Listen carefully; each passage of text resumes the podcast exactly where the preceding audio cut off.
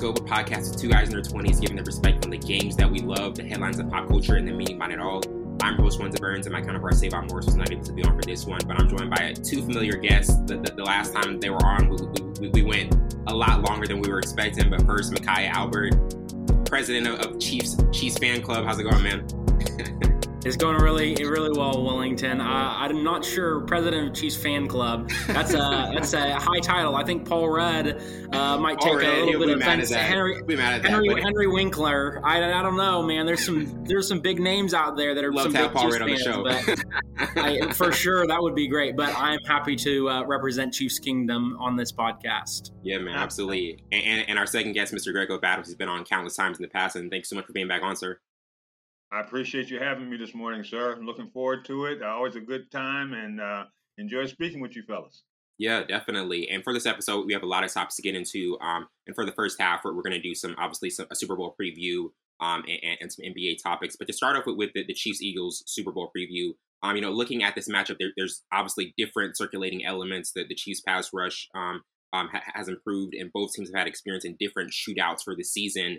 And when I look at Philadelphia, I mean, they obviously have been dominant for most of the year, but they, when you look at the teams they faced, the Giants, Daniel Jones, and then San Francisco losing both their quarterbacks, and now they're having to face, you know, the best quarterback in the league. It's, it's definitely going to be an adjustment for them, even though they've had a dominant season.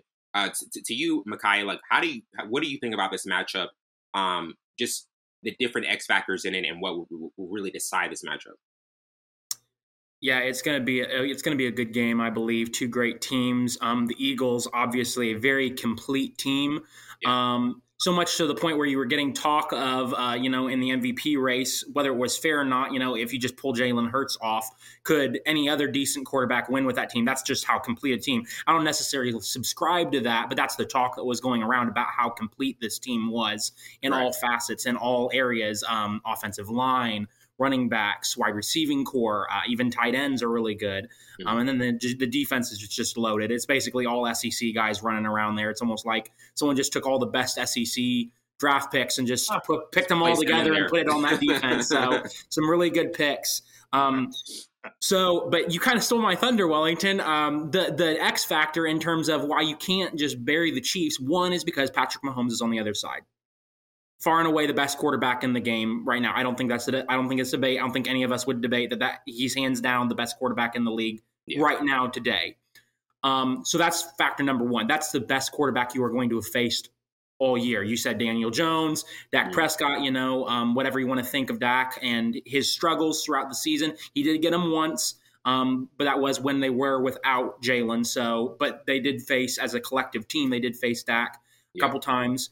Um, and let's see some other quarterbacks. Uh, they did face Aaron Rodgers, who was a good quarterback, and um, a few other ones, but really no major blue chip names out there. And as when it comes to quarterbacks, so it's going to be interesting to see how this Philly defense responds to, to a top flight quarterback. Um, I think I saw a graphic the other day that when they went up against those bigger names, so that, Dak, that, that your Dak Prescott's, your Aaron Rodgers, the defense gave up 30 plus when they went up mm. against top tier quarterbacks. So this this Philly defense, it, you can score on them. I'm not going to say it's going to be easy. It's going to be a very knockdown, drag them out at times. They're going to get their stops. They're going to get their pressure. Yeah. But when you see where Philly has been able to have success, at least in the postseason, is when they can just let those pass rushers cut loose and pin their ears back and go after the quarterback. Why is that? Because the quarterback is either one inexperienced or young mm-hmm. or they're able to take advantage of the opposing team's offensive line. Those are two things that I think they're, they're going to struggle a little bit against the Chiefs. Again, they will have successes against the Chiefs' offensive line. The Chiefs' offensive line by no means is the best in the league. I would give that probably to Philly um, from what we've seen so far. But it is a serviceable offensive line. The Chiefs, after the loss to the Bucks in the Super Bowl a couple years ago, made it a key point to make sure that Patrick Mahomes was not going to be that beat up again. Running for his life. Really retooled. Yeah, running for his life, man. I think it was yeah. like something like 700 yards in cumulative scrambling, like laterally, backwards, and forwards. It was something like something insane, like 700 plus yards. Um, mm-hmm. So they wanted to make sure that never happened. And then, two, like I said, it's Patrick Mahomes. Patrick Mahomes is going to make the right read. Patrick Mahomes is going to find the open man. And so that Philly defense is going to have to basically limit him. I think it's going to be interesting because everyone says you want to keep Mahomes in the pocket, but if you look at his statistical numbers, he's actually better from the pocket. From the pocket, when he makes when you force him to stay in the pocket, I think he's more sound fundamentally. He's not as exciting. He's not what we think of as Patrick Mahomes when he's not right. scrambling out of the pocket making magic happens. But he's so sound fundamentally and getting the ball out quick. That's where he's developed this year, and that's where he's become more dangerous and more lethal as a passer. Is he's making those quick reads. Mm-hmm. So that's where I think we're going to see in terms of Chiefs versus def- uh, Eagles defense matchup, the other side of the ball uh, for the Chiefs. The Chiefs have really developed a good pass rush. They were second this year in passes batted down and in terms of collective pressure, not in sacks. Although I think they were second in sacks as well, but in collective pressure, knockdowns, hits, everything collectively, they were second all year in the entire league in pressure. Yeah. Um, so the Chiefs can get there. Now it'll be interesting to see how consistently they can get there against this Philly offensive line because it is so great and so good. As a Chiefs fan, what I would like this is let's just take it, even the Chiefs fan out of it. What I think from a football standpoint they need to do, you have to pick your poison. You cannot let Philly run the ball. I heard someone say that they didn't think earlier this week that Philly was a fundamentally a running team. I just disagree wholeheartedly with that. When you're in third and short, fourth and one, and you're you know lining up in a rugby, rugby, scrum formation, you are a smash mouth football team, and that's who you are. Your core. So it's so basically, if you're a Chiefs defense, I think Spags has to make him throw for two reasons. One, you can't let the run game let them win the time of possession and keep your star quarterback on the sidelines. If they throw a 70 yard bomb for a touchdown, you live with it and you live to fight another day. And hopefully that doesn't happen again because then you know what? Patrick Mahomes comes right back out on the field and they scored in, you know, a minute or less. And they're not on these long six, seven, eight minute drives that are keeping Patrick Mahomes on the sidelines. The other reason is Jalen's a little banged up. The the story coming into this game was yeah. Patrick Mahomes' high ankle sprain and how well he was going to be. I don't know if you can't guys know this. Can't overlook Hurts injury. No, Jalen was not himself in the San Francisco game. He didn't have to throw, was the thing in San Francisco from that injury that he'd suffered in the regular season because they buried them so early. And basically, San Francisco didn't have a guy who could throw it past the line of scrimmage. So, I mean, they just turned into we're going to run the ball, run the ball, run the ball. And there'll be a couple times where we'll ask Jalen to, to pass it. If the Chiefs make Jalen pass it, it's going to be interesting to see if Jalen can beat him. I think that Jalen is more than ca- capable as a passer. But if yeah. he is limited at all with this injury, it's going to be interesting to see can he hit the deep ball? Can he hit those timing throws? Is he going to be able to get the ball to his playmakers that will hopefully burn the Chiefs? The other conversation is going to be this Chief is this Chiefs defense is very young on the back end, and so that's the other reason where you're going to have to force him to test those young guys. The Chiefs traded away Tyreek Hill. They traded away veteran pieces on the defensive back end because they wanted to get these rookies playing time because they wanted them to be ready for this moment. And I think if we go back to the Cincy game, um, I know we're on Chiefs Eagles, but if you go back to the Cincy game, they held up really well. And you can say that that was because Cincy's offensive line was in shambles, and so they were able to get pressure. When you looked at what Spags did to scheme them uh, and bracket Ja'Marr Chase, those young guys did a really good job against an elite, probably the best wide receiving core in the league. I don't know if either of you would take issue with that. I don't think many people would. There might be a little bit of a debate, but when you're talking about Ja'Marr Chase, Tee Higgins, Tyler Boyd, and then um, Hayden Hurst, even as their tight end, that is a lethal receiving core. And the Chiefs really did a good job about, about limiting them, limiting the big plays. So I'm interested to see if the Chiefs defense can get the pressure on Jalen and if Spags is going to make him throw. Because I think as the Chiefs, you have to pick your poison and you cannot let this Philly team run the ball on you. So those yeah. are what I think are kind of the keys to victory for both sides. Definitely. Um, and, for you, Mr. Greco, like, what are your initial thoughts on this matchup, and just kind of like what could be the overall deciding factor in it? Well, it's like he read my notes here, went right down my script, in his analysis and what have you. Um, but I will, but I will agree with him, and I'll just kind of add a couple extra points, if I may. Mm. Uh, I think that Philly, you know, their offensive line, the defensive line, fantastic. I think as a team, uh, they're probably a better all-around, more talented team. Okay. However, hundred percent agree. I, uh, I still think that the determining factor are the things that the Chiefs have. Okay, Andy Reid, Mahomes, uh, they're the best at making adjustments. They'll go in here and play this game. Um, uh, everybody knows that they're wide receiver problems. They've got problems with wide receivers, and that's the only thing that kind of concerns me. However, they've had a couple of weeks to get healthy, okay, and to help them get have a little more experience. That Van Skilling and uh, Juju's going to be coming back. Uh, those are going to be pluses for them. Uh, Travis Kelce. I mean, what can you say about it? I mean, they're going to be they're going to be all over him.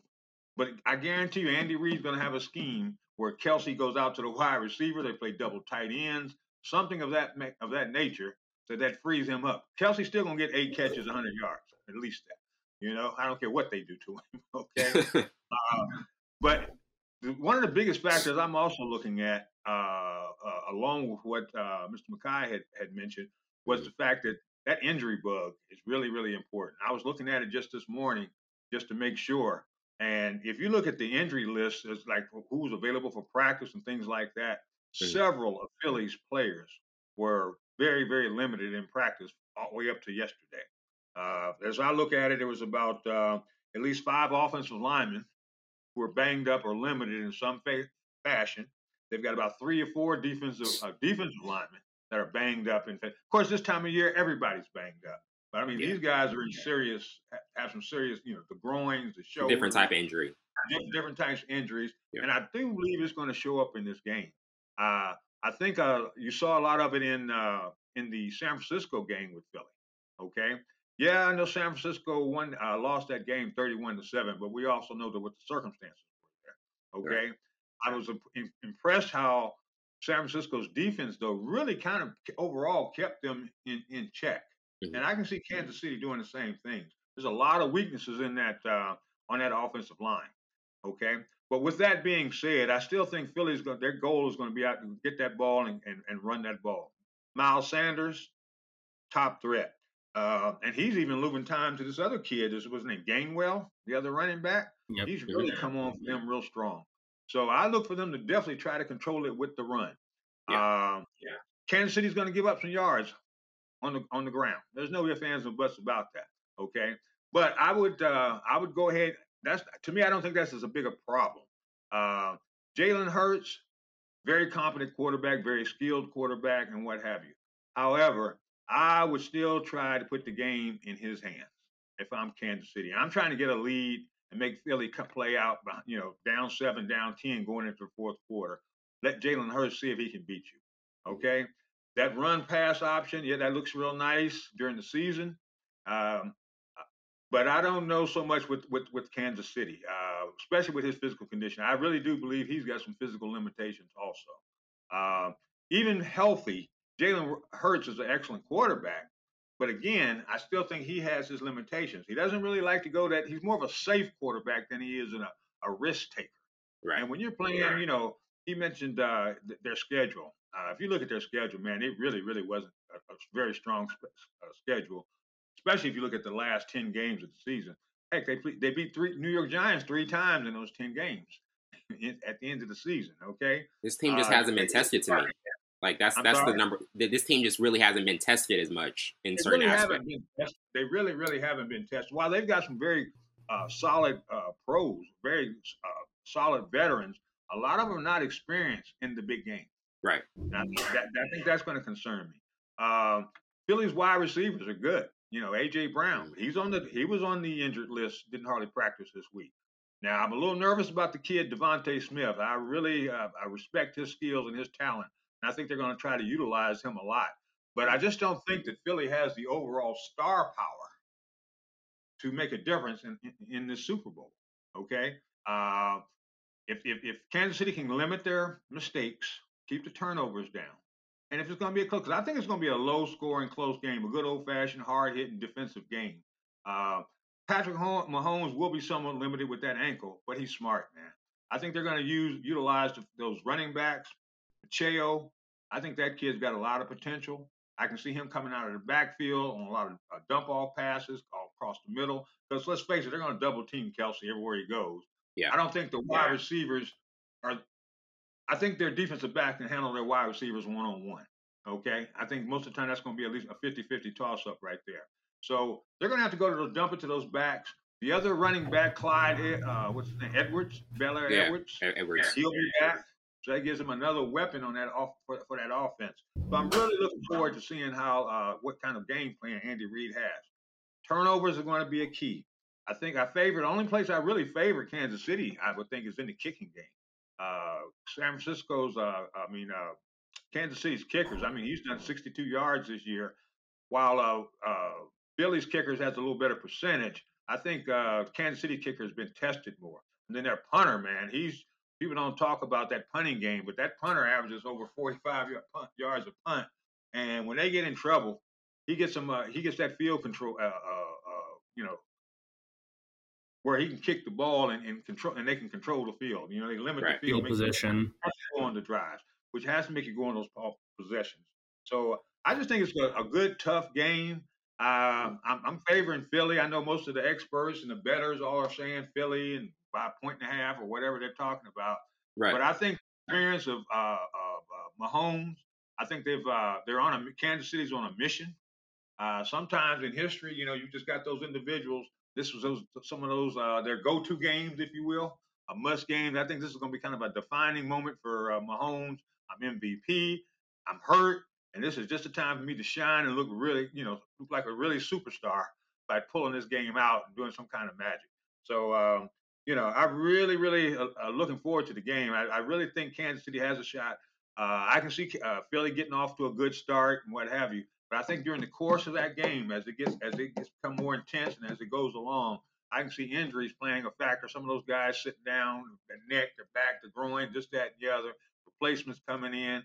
And I think uh, Kansas City can do that because they, they sleep on Kansas City's defense. But that Chris Jones, that Frank Clark, those those, those oh, they're difference makers. Yeah, those are tough, and they've been there. Yeah, they've done it. Yeah. And the rookies, they got a nice, real well blend of rookies. Right. And uh, they cover for them real well. Uh, I know that guy Sneed. He he might be limited for Kansas City. That defensive back. He helps kind of captain them back there.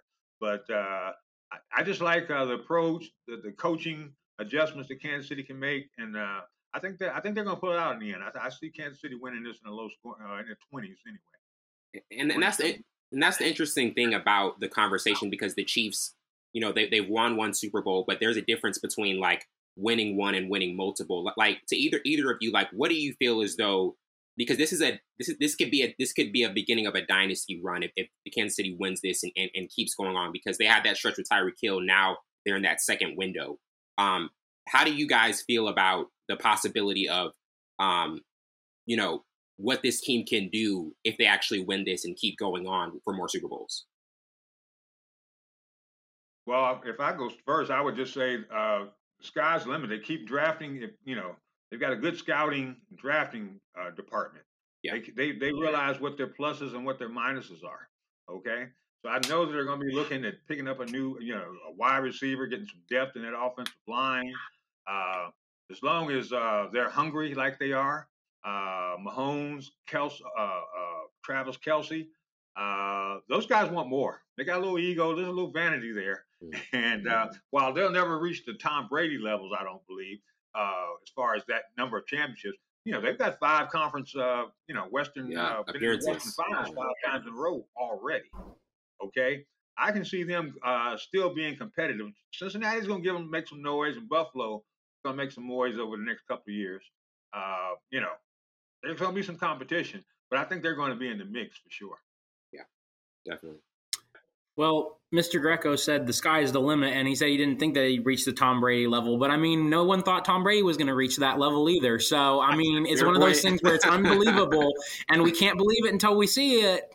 But no one thought Tom Brady was going to go and win Super Seven Super Bowls when they saw that product out there. Like, oh man, Bill Belichick's defense and this kid's really good at you know making sure that they don't lose any games. And then he just blossomed and bloomed into the player that he did. Listen, even if they lose this game, this is going to sound biased. I think they're already a dynasty. I, I, know that we chalk it up to all Super Bowls, but Mr. Greco said it five straight conference championships, all at Arrowhead, too. That's the other thing. They've all been at Arrowhead. So it's like they run the AFC. Yes, since he's going to be there, but since he's going to have to pay Joe Burrow and Ja'Marr Chase, and they're going to end up having to probably make some tough decisions about who they're going to keep. Because uh, unless Tee Higgins gives them a hometown discount and just wants to keep the band together, Tee Higgins is going to be gone out of there. They're not going to be able to keep Hayden Hurst. So while everyone else is going to have to make financial decisions and cut players loose, the Bills, the Bengals, and then you saw what all the AFC West did this offseason to try and catch the Chiefs. No one did it. They're they're back here in the Super Bowl. And what did the Chiefs do? They traded their most dynamic weapon away and they are back in the Super Bowl yet again. So, I think it's a testament to Brett Veach, their general manager, how smart he is. Mr. Greco said it. They are drafting they, they have hit on almost every single draft pick they have hit. My only personal beef was the Clyde Edwards-Helaire pick. But that was in a year where they didn't really know what to do with that pick. It was like the first, I think it was that was the year after they won the Super Bowl. It was the first pick of the, it was the 32nd pick of the first round. So the last pick of the first round. You didn't really know what you wanted to do. You didn't have, you'd lost Kareem Hunt. You'd have a bunch of role players at, core, at running back. So you just wanted to try and get a dynamic, a dynamic pass catching back, and he is just not really fit the scheme of the teams because he just can't really run in between the tackles. So that's why I was really happy this year to get Pacheco. Pacheco, even before Clyde Edwards-Helaire got hurt, took the job from Clyde Edwards-Helaire. He's a physical runner. He is the best that I've seen. I'm not ready to say that he's better than Kareem Hunt because Mahomes did have Kareem Hunt that one year. Right. Uh, his MVP year when he went in 2018, they fell short against the the um, the Patriots in the AFC Championship game. But I think that still probably Mahomes' best running back was Kareem Hunt in terms of running in between the tackles, running outside the tackles, catching the ball, being physical. But Pacheco has the opportunity to become that for Patrick Mahomes if he continues this dynamic up. I think he's probably a little bit more physical of a runner than even Hunt was, but I want to see him to continue to bloom into that pass catching game. But like I said, again, biased. I think they're already in the midst of building a dynasty. I think to get that acknowledgement, they do need to win some Super Bowls to start stacking those up. But I mean, Brady won three in the span of 14 years. I know that we think that, oh, Brady won those three in the span of four years. Well, yeah, but then he didn't win another one for eight more years. They went eight years, and one of those now they went to the Super Bowl and lost a couple. But one of those years was yeah. the the amazing 16 and 0 team with Randy Moss, and they didn't win the Super Bowl. So I mean, I won them to win the Super Bowl. It will be good for them. It will be more beneficial to Mahomes because that means he will already have had two in the span of his five years of starting, um, two out of three, which will look good. Um, but even if they lose this, Mahomes is going to have a long career. As long as Mahomes and Andy Reid are together, they're going to yeah, have a shot. 27. It, it's like they're they're going to be there. I know that everyone. I'm not saying that they're going to get to the Super Bowl every year. That's unrealistic as a, as a fan. But they have the ability with Patrick Mahomes and Andy Reid to get to the Super Bowl every year, and this year has proved it. Traded away their most dynamic piece, their own division. Russell Wilson, Chandler Jones to the Raiders, uh, Davante Adams to the Raiders. Um, uh, pass rusher for the Chargers. Oh, I can't remember. Um, used to play for the Bears. Um, Oh, yeah. Khalil Mack, Khalil Mack, Mack, Khalil Mack to the Chargers, um, and then they added another piece to the Chargers too. Oh, the the um the young DB um from New England. I can't remember his his name escapes me too, but they picked him up. They all loaded up in the division, and Kansas City won all by Thanksgiving. Kansas City had won it, and it was all wrapped up. So it'll be interesting to see. The division is going to get more competitive. I think Sean Payton can Sean do enough to. I, I, I still need to see it because Russell Wilson looks just looks like there's something broken with him. But if anyone can fix him, Sean Payton can. So it'll be interesting to see um, the Raiders until they get a QB. It, are they a mess? Um, I think the Chargers will look better with. Um, That's right. Uh, I got a Broncos fan in the background there in front of the Broncos. Um, six wins maybe next year. Yeah, you're right. Uh, um, I, I got to be careful what I say. My boss may watch that. My boss is a big Broncos fan, so I don't want right. to get in trouble. Um, uh, but and still, it'll be interesting the division. But I think uh, until further notice, the AFC runs through Arrowhead. Um, yes. And don't, don't ever say Burrowhead again. I don't want to. I know that's going back to the AFC Championship. I don't ever want to oh, hear yeah. that again, bro just don't talk trash until after you've won the game. That is just such a bad idea. I know you're man. heated about that. I know you're heated about uh, that. no, I tried. I tried. I prayed to God as Lord, just let let me keep a good attitude about this. This is such baloney, though, man. This team, this Ohio. What is it with Ohio? The Ohio State. I just Ohioans just like talking trash. I think. I don't know what it is, but wait, wait a minute now. I forgot. Mr. Greco's an Ohio State fan. Maybe get in the hot water. you got to be honest, though, Mr. Greco. Though Ohio State fans and Ohio fans, for whatever reason, they like to talk some trash, whatever for whatever reason it is. And we like to back it up. yeah, they like it. They do. They got it back. This time they did not back it up. It was not backed up. So, yeah. but um, but, uh, but I know, just think it's going to be really good. Division, I don't think your competition is going to be from your division. I think it's outside of that division. Uh, Probably so. Probably so. Cincinnati. I'm not a Cincinnati fan, but Cincinnati, Buffalo. Speaking of Ohio, Cleveland is. Uh, I think Deshaun Watson is going to do some good things for Cleveland. Uh, before that's over and said and done, I think that's a yeah. team. They, they, weren't really good this year, but I think next year uh, that's one of those teams that they're not talking about. Look out for those Browns. I think they're they're they're, they're ready to make a move next year. So their competition is not going to be within the division. It's mostly going to be outside of the division because Andy Reid's far and away the best coach in that that division. I know Sean Payton's coming in, but uh, we talked great about Sean. They were competitive, but he he had Drew Brees, but Hall of Fame quarterback. Yeah, he he doesn't have a cut. he's got and he's just got one championship, and that was back in Katrina, so, or, or slightly afterwards. So you know, uh, they stayed competitive, but as far as actually you know, uh, I don't I don't see Denver rising right now. Not, not just yet. Not yeah, just and, yet. and to, go, another, to go back yeah. to the to go back to the Brady thing real quick in terms of chasing him. I mean, Mahomes has a good shot. Like I know it's again. Don't want to sound like it's the homer, like it's the Chiefs fan, but let's let's when you look at his numbers, he has reached the AFC Championship every year he has started that that is like all time great. He his numbers. I know his career has not gone the, the length of the field. We can't fast forward, but as it stands today, he is first in regular season stats in terms of every significant QB stat you want. He's first in regular season. He is first in postseason stats.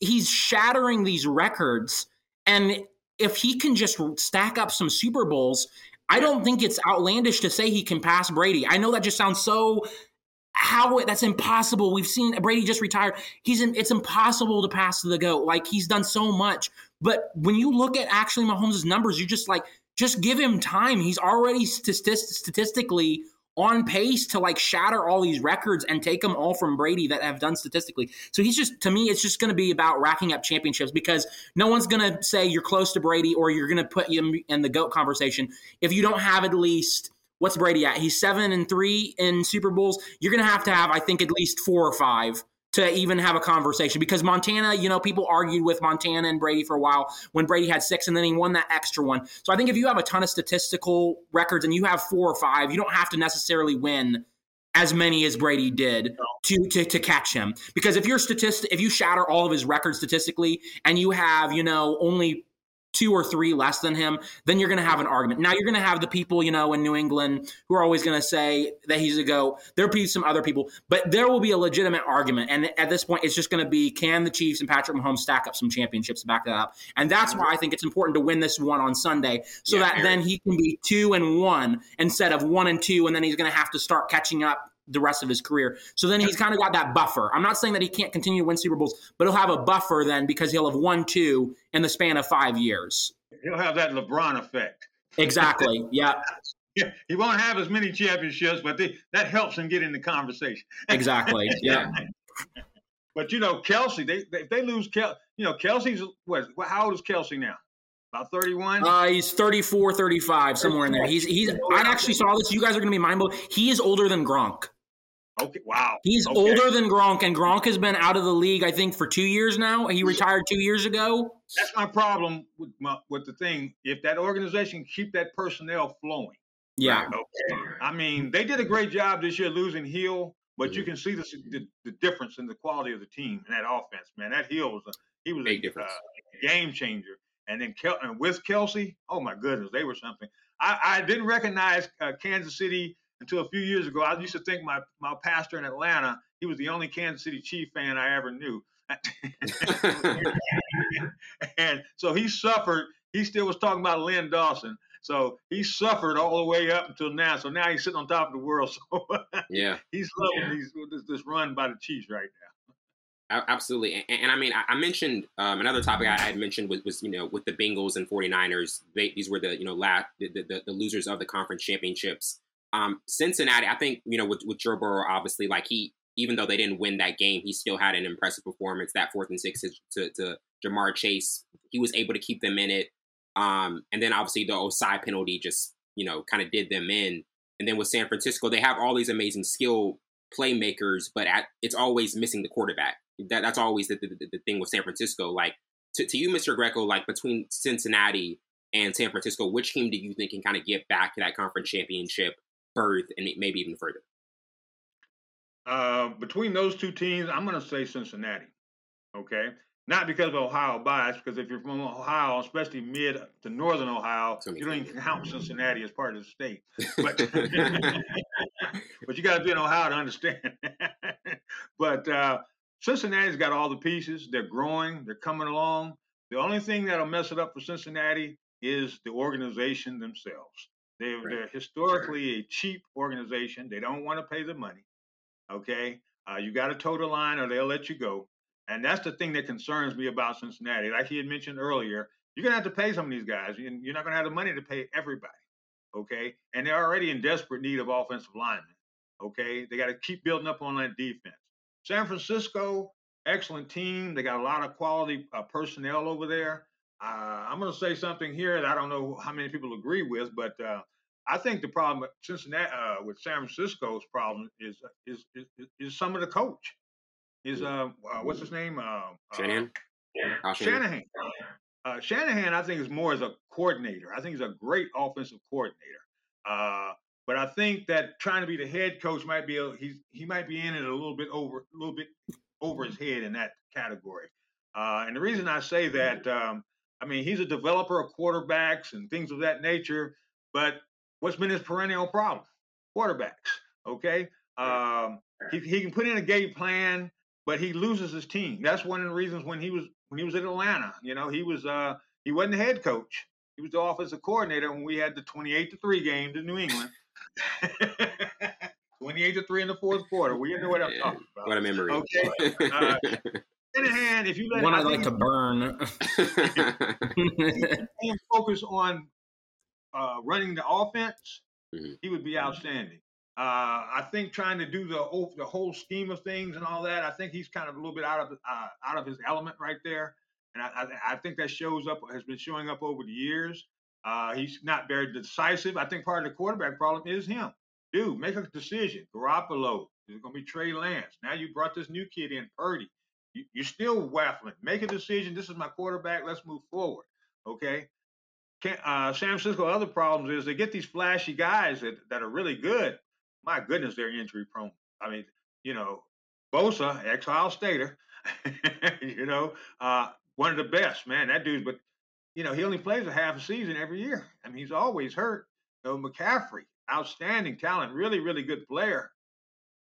Injury prone. Deebo Samuel, injury prone. Okay, uh, they've got guys who are really, really good players, but they can't keep can't on, stay the on the field. They can't. They just can't stay on the field. Um, and I still see them going forward as having quarterback issues. Uh, I don't know if Trey Lance is ready. Uh, mm-hmm. Jimmy Garoppolo, they said he's not coming back.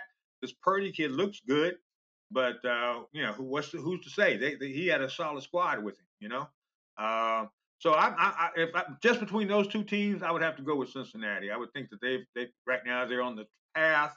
They're hungry. They're upset, yeah. and I, I, think they're doing it the right way.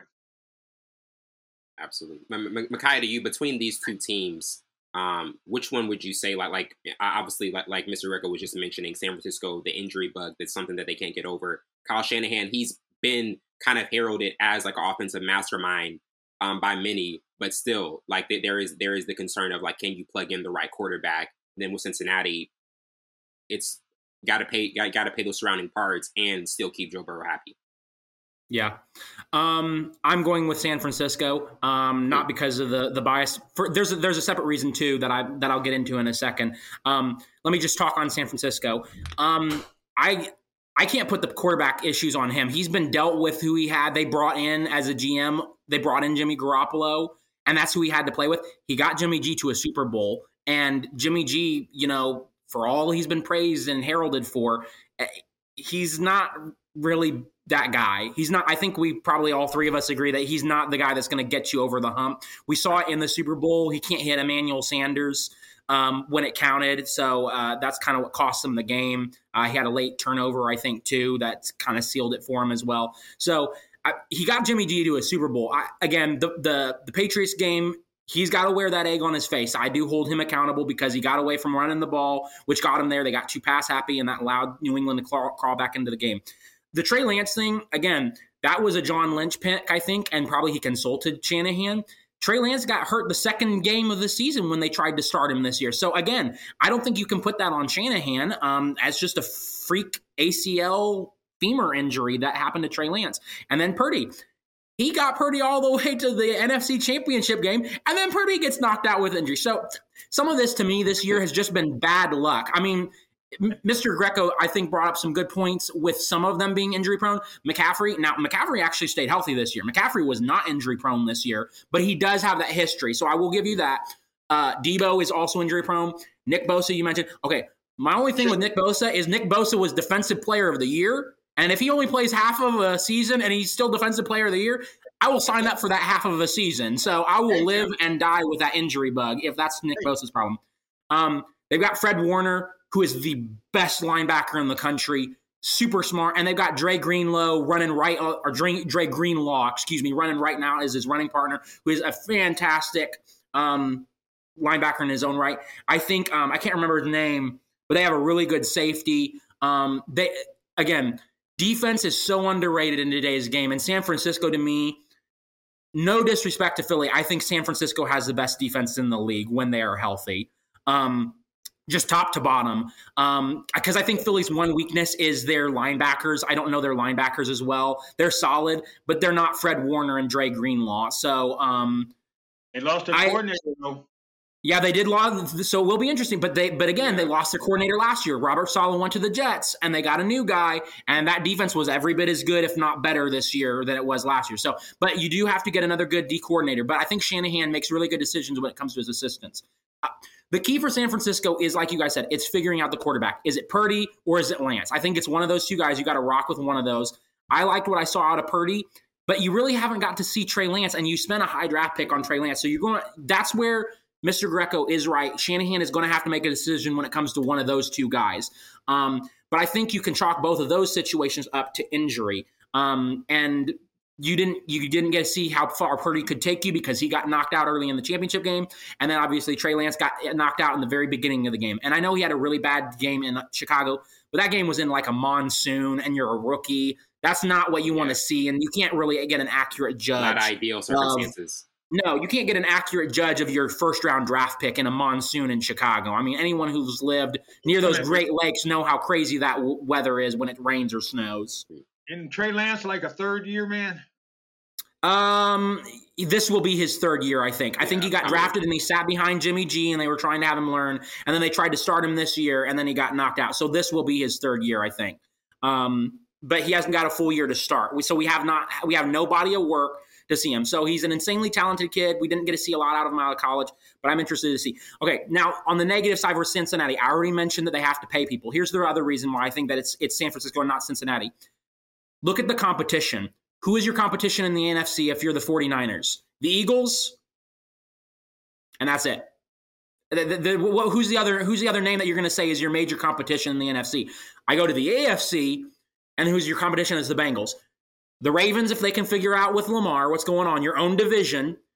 Um the Bills, the Chiefs, the Jacksonville Jaguars, who are up and coming, and and Trevor Lawrence is going to be a problem. And once Trevor Lawrence figures it out, Doug Pederson is going to fix Trevor Lawrence and that disaster with Urban Meyer last year that happened. So Trevor Lawrence is going to come up and coming. You still have to account for Justin Herbert. I know that the Chargers are going to charge her, but you still have to account for Justin Herbert. Those are those are only five that I've named. And I haven't even named some other people that could cause some noise. The Browns, if them Cincinnati and Deshaun Washington count. Cincinnati just blew out the Bills. I don't think they're. I, I think okay.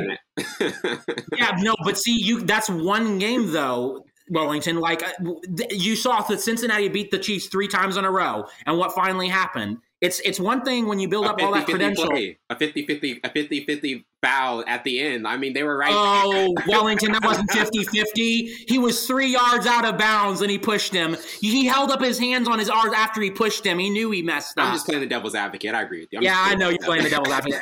Again, Okay, you can say that they beat all these teams, but the point is your competition. You got to keep beating them. Is my point. Right. Yeah. You got to keep going through those guys. I didn't even mention Pittsburgh if they get together with Tomlin and Kenny Pickett can put it together. Um, there is just, his own division is loaded with competitors, and you right. just I I know that there's indecision with Lamar, and there's a lot of controversy in Baltimore right now.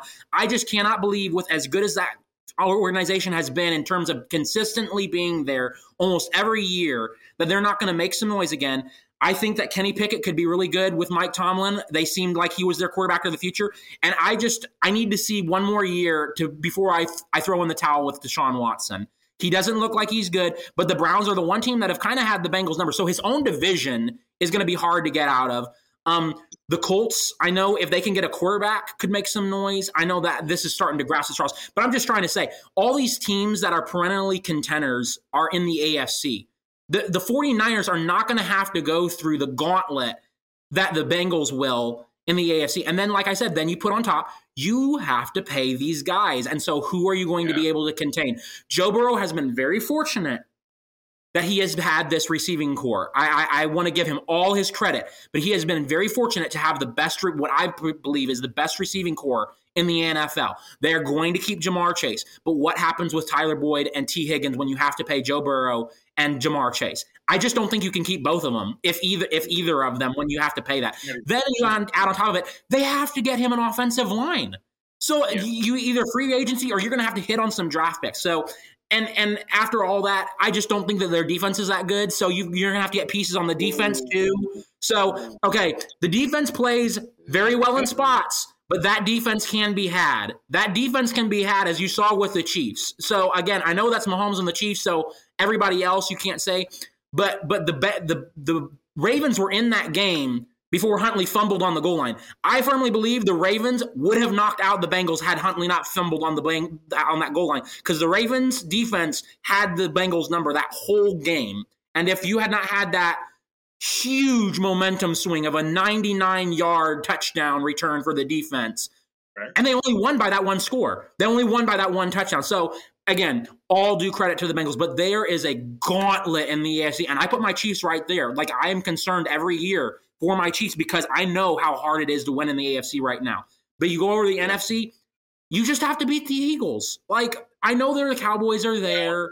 I know the Cowboys are yeah, there. okay, this year, yeah, that's valid to say. But look, look at the NFC landscape. All there's so many teams in the NFC that are rebuilding. So right now, the the 49ers, if they can just, this is my caveat. If the 49ers can pick a quarterback and stick with him, and he can be consistent and do not uh, do enough to not lose them games, that team is dummy proof when they're healthy. Mr. Greco's right. They got to stay healthy. But that team, when they are healthy, is dummy proof for a quarterback because they are loaded at every position. And before anyone says, well, aren't they going to have to pay? All their guys, they're paying already. They're, uh, from my knowledge, all their main guys, they're paying and they have locked up right now. So they're not going to have the worry of paying their quarterback. That's the other beautiful thing. Trey Lance and Brock Purdy, if you go with either one, you're not paying them. You're not paying the, the most expensive position to pay in in the uh, on the team. Whereas Cincinnati, you're going to have to pay Joe Burrow this this offseason. San Francisco's been you know on the verge, on the cusp for at least the last four. Five, you go back to Alex Smith and and Kaepernick since the you know 2012, 13, and 14. San Francisco's always been kind of right there on the cuffs and just can't just can't uh, get over the hump. And they, well, yeah, but I keep saying this. but like the, no, but like the Chiefs, this, the 49ers are consistently there. So why are we doubting that they're going to keep being there or maybe higher? Whereas the Bengals, they've only had two years of this. You've only seen it for two years. So why do you suddenly believe in the Bengals after only two years? But the 49ers, the whole 2010s and 2020s, the 49ers are consistently in contention and getting to the championship game a couple mm-hmm. times of the Super Bowl. The Bengals have just done it twice. And again, I know Joe Burrow is he is the cat's meow. He is Joe Cool, Joe Shiesty, but Joe he's only done it two years. It's only two years, and they made it to the Super Bowl once, and they got knocked out by the Chiefs the other time. Right, so yeah the, the Bengals have got to prove to me that they can sustain this. The 49ers to me have already proved with Shanahan they can constantly be in contention regardless of who's at quarterback. J- Jimmy G, they have been in the championship, I think, two or three years, and in the Super Bowl one of the years with just Jimmy G. And I think we all agree that Jimmy G is average to below average at quarterback. Yeah. So if you can solve the quarterback issue, I think the sky's the limit for the 49ers. That's that's just where I land on it. That was his guy though. Jimmy G was his that guy. What, that that was who him and, and Lynch brought in. Um, but I, I, think you saw his limitations, and Shanahan got the most out of that that orange that he could squeeze. So I think Trey Lance and and Brock Purdy have a lot more tools in their bag than Jimmy G do. So it's going to be interesting to see. Yeah, take a look. Who, who do you who do you guys think that they go to out of those? If I could just kick it to you guys, who do you guys think that they go to out of those two? I would I would probably lean toward Lance right now. I think Trey Lance. I, I think uh, as good as, as good as Brock, the, uh, the young kid showed, you, you definitely still saw his limitations. The kid, uh, he's a good kid. He's got a good head on his shoulder. And he struggled happened. in that first half versus Seattle too. I mean, that wasn't that wasn't a dead giveaway until the second half. Well, but let's be fair to him. That was his first. He's a rookie, and that was his first playoff game. He's allowed to struggle in the first playoff game. What did he do the second half, Wellington? What did he do? What, he he he torched that defense in the second half. He popped off. I think he had. Um, he he was the best per quarterback performer that first week. If you looked at QB statisticals, he was the best QB performer he, that week. He did. He did. He got the ball to his playmakers. Shannon, I give Shanahan credit there. Mm-hmm. Got the kid in a position to get the ball to his playmakers. Well, that's what I'm saying. That that team's dummy proof. If you can get it to the playmakers and they're there healthy, that's all you got to do. Is it's it's it's the same thing. Mahomes is flashy, but when you look at it with Mahomes, Mahomes just gets it to his guys and lets them make magic happen. That's what he's done this year, and that's why he's become so successful. He's not forcing the ball to Tyreek deep. Um, and I know Mr. Greco touched on it earlier. I still see the the uh, loss of Tyreek as a net positive because it forced Mahomes to evolve his game into the short game and mm-hmm. start hitting the guys and making reads rather than okay, pump first read's not there. Okay, then where's Tyreek? No, you can't do yeah, that no game, more. His got, game became more mature this season. It's more mature, and that is going to make him more successful. And so it's the same thing with the yeah. 49ers. It's it's Mahomes this year. Check it down. Let my playmakers, let my guys, let Travis Kelce, MVS, Juju, Pacheco, McKinnon, all those guys, let them go make the plays. I'm not going to play hero ball anymore and get myself into trouble and just chuck it up to my deep threat and get in trouble like I did last year. And it's the same thing with Purdy, what Shanahan is having to do with Purdy. Get it to Deebo, get it to CMC, get it to Brandon Aiyuk, get it to George Kittle. Let them make the plays because they're dynamic. Now, at some point, you're going to have to throw it down the field. That's where I will. I, I, you're probably going there. You're going to have to throw it down the field. But As here's the other thing: Jimmy G and and Emmanuel Sanders. That was the difference between that Super Bowl. It was. Now, if you watch the games, Brock Purdy don't look, does not look like he has that limitation in terms of arm strength. Jimmy G was a physical limitation of arm strength. Like he just could not physically get the ball down the field. Brock Purdy does not look like he has that limitation. It's just going to be can he accurately hit the people? And I think that will come with more reps and time. My, I, I get what you guys are saying with Trey Lance. My one concern with Trey Lance, I know he's a first round draft pick. They traded up to get him. At this point, you've seen more of Purdy than you have Trey Lance. So Trey Lance is the riskier pick, as odd as that sounds to go with Trey Lance because you've only seen Trey Lance for one game and one season of not starting. Whereas Brock Purdy came in halfway through the season and you saw what he can give you. So that's going to be the tough decision to see out of Shanahan. It's it's a tough pickle to be in because Purdy looked really good in the games he started, and you have not seen Trey Lance. But how do you justify not playing Trey Lance when he's the second overall pick in the draft? Well, I just think their consistency of their San Francisco's offensive performers. They've got all these stars, but these guys aren't consistent enough for me. They look good. Kittle, he's great. He'll give you two or three great, outstanding games during the year, and you say, "Boy, that Kittle's so great." But then, you know, where's he at the rest of the year? Uh, Sambo, uh, uh Samuels, Deebo. I mean, same thing. A lot of those guys that you said, what's the name? The running back. Is he still with them? Most start. Uh, uh, he's in. He's in um, Miami now. But they get these kind of guys, that, you know, the Tevin Coleman's. These guys that give you two or three games, but they're not right. consistently good over the whole season. And that's for some reason that's the problem with San Francisco. They just can't keep a complete team on the field. Yeah. Well, I mean, they were 13 and they were 13 and four in the regular season, so I, I don't know if they need to keep those guys on the field to win games. So, I mean, I hear what you're saying, but they're still finding a way to win games. It comes to the money games. Well, it, it does, but they're paid right now, so I mean, at least for now. Yeah, when it comes, it'll be interesting to see. Games, those playoff games is where it counts, and you, that that's where they fall short consistently. Yeah, absolutely. Um, and, and I'll get to our first NBA topic with Kyrie's major trade to Dallas, and also you know what's next for Brooklyn because you know in the past week they they, they lose KD and Kyrie. Um, this trade became official um, this past Sunday when the Mavericks sent Dorian Finney-Smith, uh, Spencer Dinwiddie, and some unprotected first-round picks. Um, Kyrie also made his debut, uh, debut versus the Clippers, scoring um, 24 and winning by six. But but but to you, Mr. Greco, like the conversation around Kyrie has always been that whatever team he's at, he's eventually gonna blow it up. It's gonna be good at the beginning, then there's gonna be some disagreement or frustration about what he actually wants. But what are your thoughts on him going to Dallas? I think that the backcourt between him and Luka can be phenomenal, but I also don't see him staying there long term because I don't know what he's actually going to want at the end. You know what I mean? So, so, so how, how, do you feel about the, the trade and what it does for, for the Mavericks?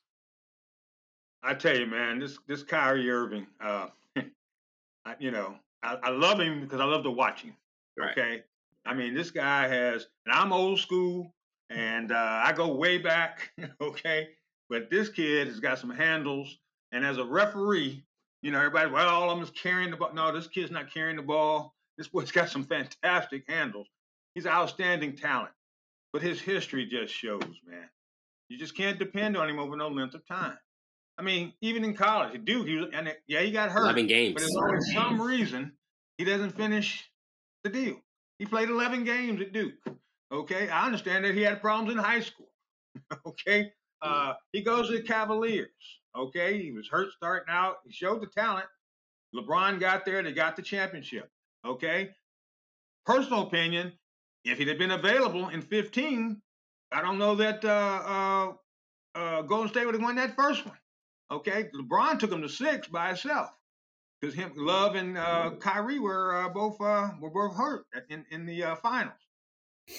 He's great. I think he's going to mix well. Uh, ballers can ball. I don't care who they play with. So Doncic and Kyrie are going to be fun to watch. Oh yeah. But can they win anything? I, I just don't see it. I mean, uh, uh, there's going to be less defense played. Okay, because Kyrie is not known for his defense unless he's playing Harden.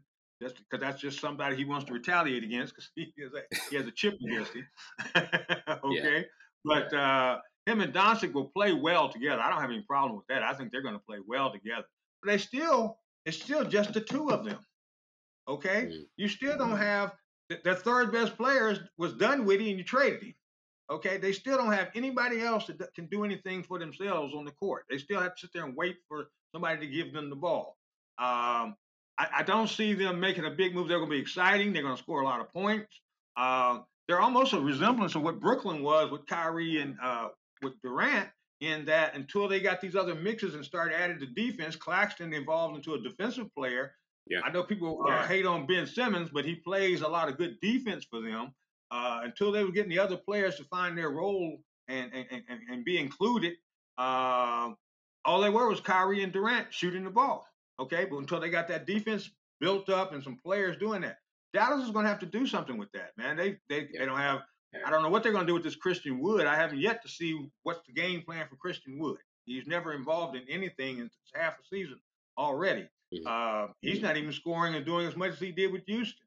Uh, you can't sit around and just look at, at, at and marvel at, at Luka and how great he is. Um, I think Dallas is going to be a solid team. I think they're going to make the playoffs and what have you. But I, I still think they're going to have the, the same issues. Uh, and then, like I said, we don't know what Kyrie's going to do. He's going to be happy for the next for the next month or what have you. And then he's going to have another issue. Did the WNBA get their planes for the women? So he's going to be mad about that. He might sit out, a, you know, a month because uh, he's protesting they don't have commercial that they're still flying commercial. He's always got an issue, yeah. you know, that has nothing to do with basketball. And uh, and it's I, I hate it for the young man. I understand you got a platform and you're trying to exercise that platform, but they pay you to play basketball. They pay you to be a winner. To go out here that's and help. number one thing. We want to see you play because that's what you're getting and paid. That's what the whole thing is, you know. Yeah. Uh, and you you you just not accomplished that, you know. And we don't have to re- go back over the steps, you know, Cleveland and then Boston and, and Jersey, uh, Brooklyn, and now yeah. you and now you're gonna go down there with Dallas. Cuban is desperate. He knows he needs to get something down there with Luka. He's gonna mess around and lose him. But that kid is phenomenal. This was but, to appease Luka. I definitely think this was a move to appease Luka because oh, Luka yeah, he's he yeah. does he doesn't want to just be that guy who's just running the show and then flaming out in the first or second round. survive that way. Yeah, you know. He, he's not going to be able to survive that way. But he still, they still lack other pieces. Right. Okay, the Max Klebers and the Dwight Powells and the Tim Hardaways and Bullock. I mean, they're they're one dimensional guys, and uh, they they don't really add a lot. You know, they, people tell me they play a little defense. I, I just don't see it. Uh, Jason yeah. Kidd's got his work yeah. cut out for him, uh, but you just can't score your way. And you know their duo is great, but their duo is it any better than some of these other duos is out there as far as scoring is concerned? I don't see it. No, and, and to, to, to, you, Mikhail, what are your initial thoughts on this trade and, and, and kind of what this does for? Obviously, this this is an upgrade because you're because you're getting an elite guard, but it also is concerns about what you what you lost defensively um, in a loaded Western Conference. Yeah, was it an upgrade? I don't, I don't know. uh, it's one of those things where again, Kyrie's Kyrie's phenomenal, but you you get in the whole package with Kyrie. So I mean, I'm being a little on on the nose there. I, I think it is an overall upgrade. Yeah. But uh, Mr. Greco really already hit a lot of the points I was going to make too. But I'll just I'll just try and add my two cents worth and some other points as well. Um, the defense is going to take a dip. Luka doesn't play any defense, and neither does Kyrie. So that is going to be a bad defensive backcourt. Now, Luka did pick it up in the playoffs last year. That they were a bad defensive team in the regular season, and they became a lot more solid in the playoffs.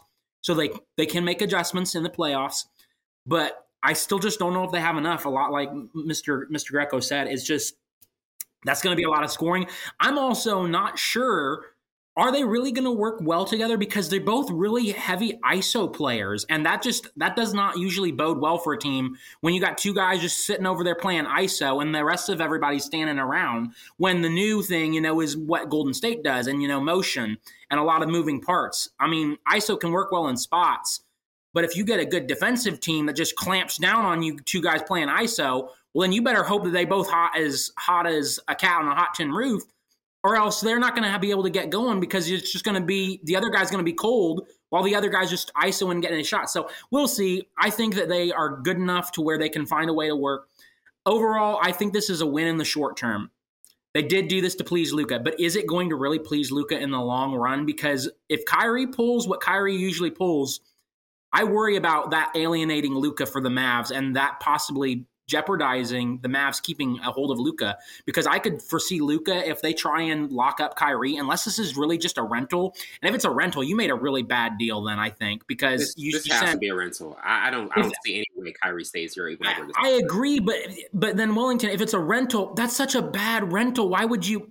why would you ship off? I, again, I know shit, Spencer Dinwiddie's no world beater, but why would you send off two player players and picks just for a, a, rental that's not even going to get you to the finals. Like they're not getting to the finals with this team. I, I don't think any one of us would would would disagree with that. Like I, I, the gauntlet in the West is too.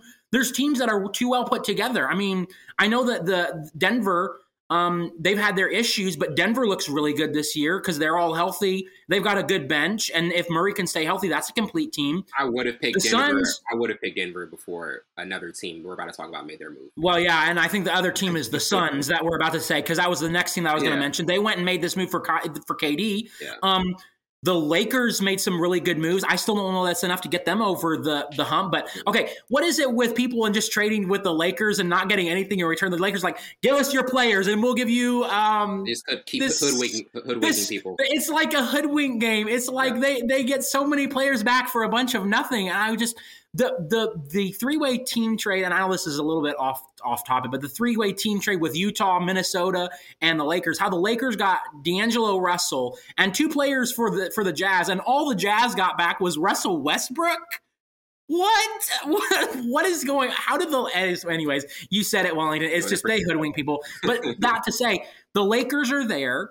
Um, the Warriors. I until the Warriors are not there, I refuse to believe that the Warriors are not going to make some. Okay, and, and I know that sounds crazy to say, but everyone shipped them in and left them for dead last playoffs. Last playoffs, everyone did the same exact thing. So until they are out of the playoffs, until they are limited, or someone knocks them out in the playoffs, I refuse to believe that Golden State is not a problem in the West. I know that there are Western Conference teams that are like, we're not scared of them anymore. Okay, you said that last year and it bit you on the rear end. And Boston yeah. said the same thing. We're better than them. And what did Golden State do yet again? Okay. So they got Kyrie. Is all that to say basically they got Kyrie, but it's not getting them over the hump if this is a rental. I just I think it's a good move in terms of it's going to I think it ensures that they make it out of the se- out of the first round and they make it into the second round. Mm-hmm. Maybe depending on matchup, they make it to the championship if they can get in a knockdown drag out and if I don't believe that, but maybe they could.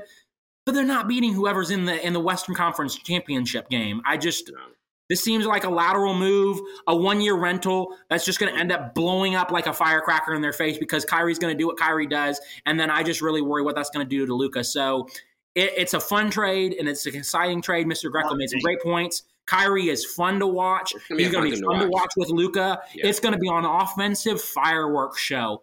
But it's going to be an offensive fireworks show that, just like on the 4th of July, it fizzles out and dies, and then there's nothing left but ashes. Yeah, it was it was about marketing and public relations. Mark Cuban knows he has to do something. And to me, it was all about marketing and public relations. He had to do some kind of move to, to appease his fan base. They already were going through those inner office problems with the sexual, uh, whatever allegations was going on. Mm. I think it was really a marketing move. He has to do something. He just couldn't sit on it. I just and think you should have brought in more pieces, more right. role player pieces rather than one big flashy piece because I know you don't want to put it all on Luka, but – you you got to bring in some more extra pieces rather than just one big piece that's gonna now what's the other thing that we didn't mention that will help Luka is Kyrie's a ball handler and so that's gonna helpfully take down Luka in terms of usage rates. Yeah. But the other thing I saw, you Luka this year is second in usage rate and Kyrie is eight. So you've got two dudes who are top ten in usage rate. I mean Hopefully, if they're on the same team, then then that can collectively lower their numbers actually, because you're going to be taking turns rather than it's all going through you night in and night out. But at the same time, it just goes back to that ISO and that usage rate. Like I said, these two dudes are dudes who get used way too much on offense. Kyrie is not a point guard. Okay, it's been proven that. I mean, he's a point guard in name only. Okay, but uh, you know, I mean, over a forty minute, forty-eight minute game, yeah, they'll both get theirs and what have you. If that's what's important. But as far as winning basketball, no, I, it's it's not going to happen. I, I don't see it. Yeah. Um, and, and, and getting to, to, to, the next big trade, obviously, with Phoenix getting um, KD and, and what this kind of does to the West race. Um, in this blockbuster trade, it included um, Mikal Bridges, Cam Johnson, Jae Crowder, and, and four unprotected future first round picks. And they also get TJ Warren, who has been a quality uh, uh, uh, a defender throughout throughout the season. And when you have a, because obviously Chris Paul, like the the, the, the storyline, him never winning a ring. A couple years ago, he was in the finals against Milwaukee. He's he's kind of had that that kind of promo of being one of the elite guards we've ever seen, but just always kind of being ringless. And then you add in KD and then Booker with what they do. I feel like that this is um, a, a, a, clear favorite in the West. Not saying that they'll, they'll, win the whole thing, but I definitely think this is the best team in the West now. To you, Mr. Greco, like, what are your thoughts on this move for Phoenix? And obviously, KD's going to get criticism as being the bandwagon guy from this. Like, like, like that is going to be a, a, a circulating theme. But, but what are what are some of your initial thoughts on this? Well, okay. First of all, I'm a Kevin Durant fan. Yeah, me too. Okay, I'm, I mean, I'm an NBA fan.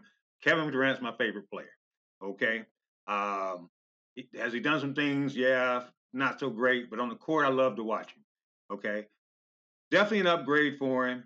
Um, I'm not going to jump on this bus and say they're going to win the championship because uh, you, they lost. Phoenix lost a lot, and they did. starting five, and which is going to count in the playoffs they're going to be tough. But you've only got three months. Put put put this team together and, and get fluid with each other, mm. and that's going to be mm. tough to do. The good thing about it is Kevin Durant can play in any kind of style. Booker can play in any kind of style. Okay, you got Chris Paul, who's the floor general. Okay, but there's no depth.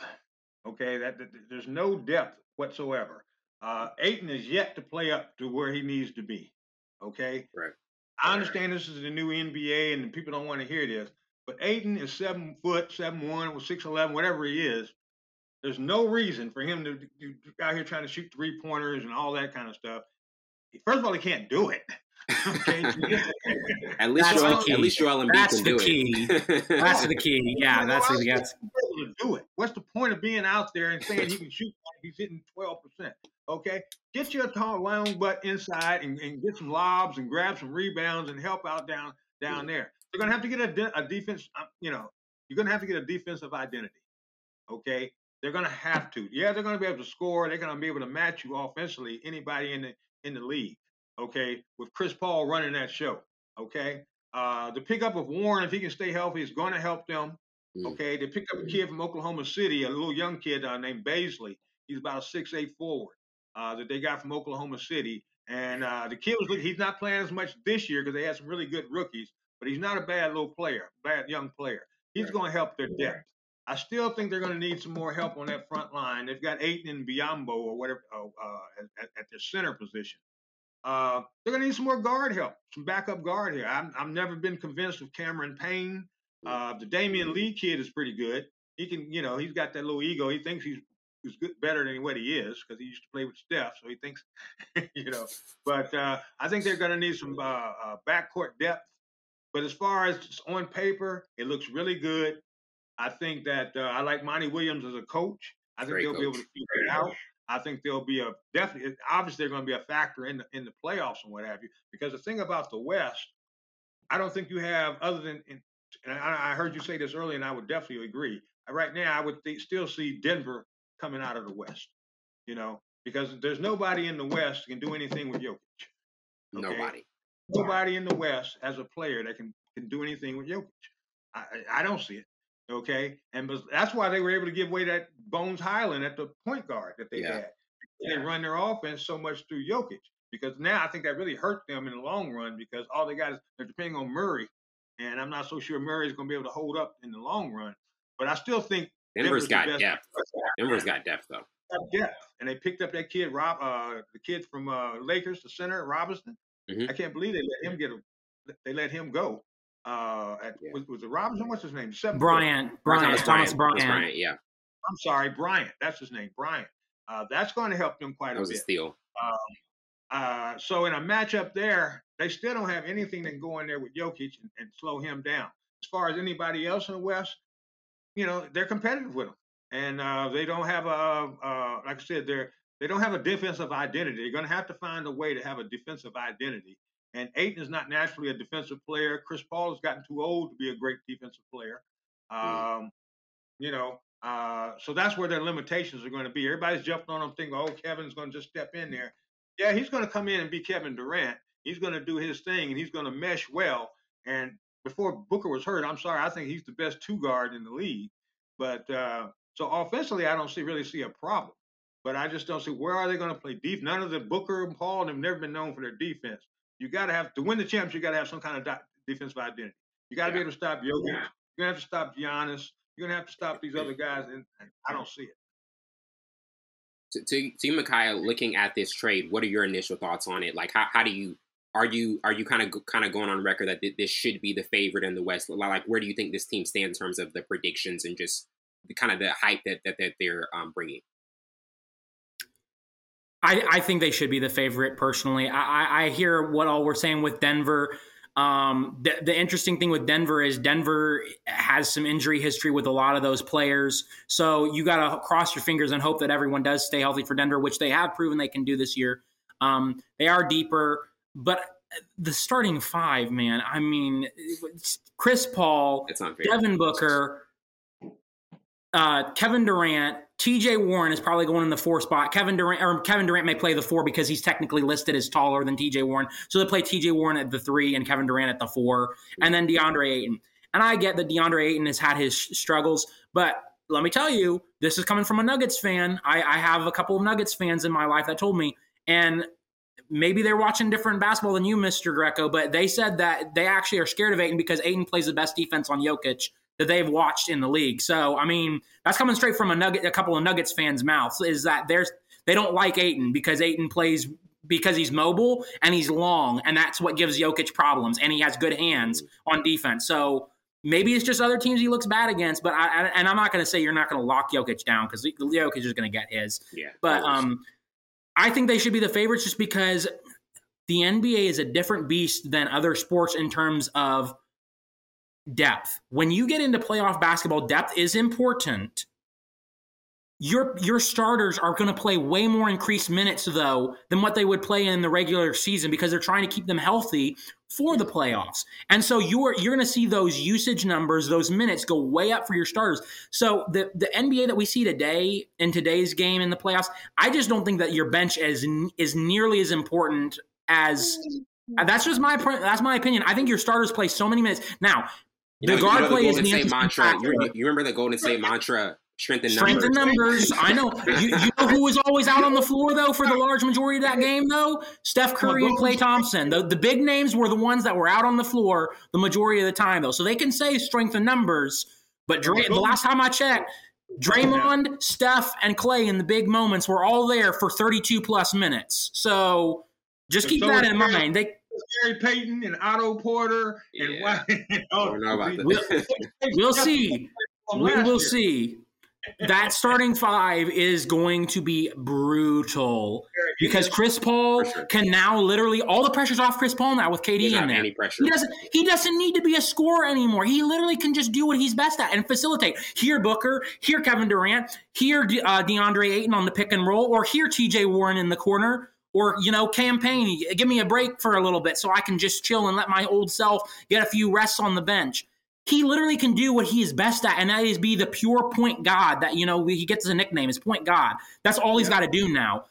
Booker is going to go insane in the playoffs. Like Mr. Greco said, best two guard in the league. I, I 100% agree with that. I, am not a fan of Booker personally. I think he's a little cocky. I know they're all cocky a little bit, but he's got this attitude. When him and Chris Paul were mean mugging Giannis, and just making and clowning Giannis. I, I was so happy to see Giannis beat them because I was like, bro, you don't poke the bear until it's the same thing with Cincinnati. I hate to go back to that, but it's like, don't poke the bear until you've shot the bear and he's hanging on your wall. Don't poke right. the bear, okay?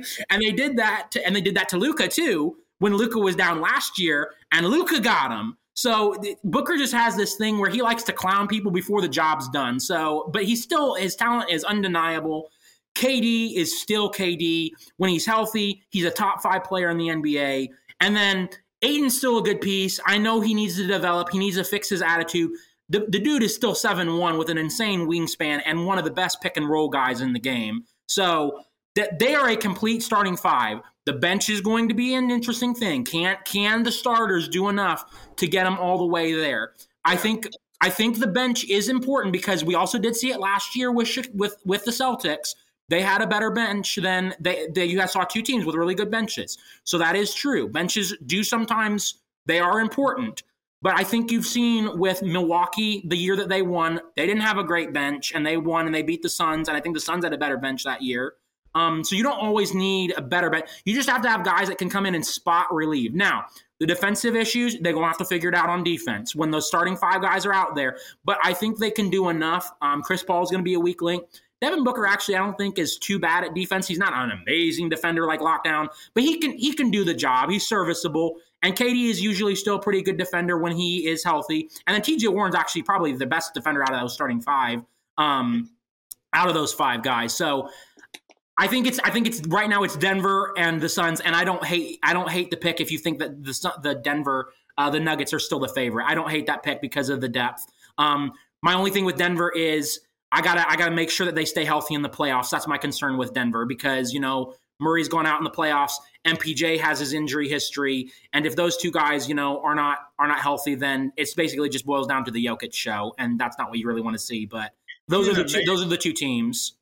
Isn't it amazing that Durant? that We just automatically assume that he comes back and it's going to be at 29, 10, and you know, he's going to be this oh, amazing yeah. player. He, he's a pure scorer. He looks the same after the worst. He's a pure scorer. Yeah. He's coming off a sprained MCL, missing a month, and last year was the eighth.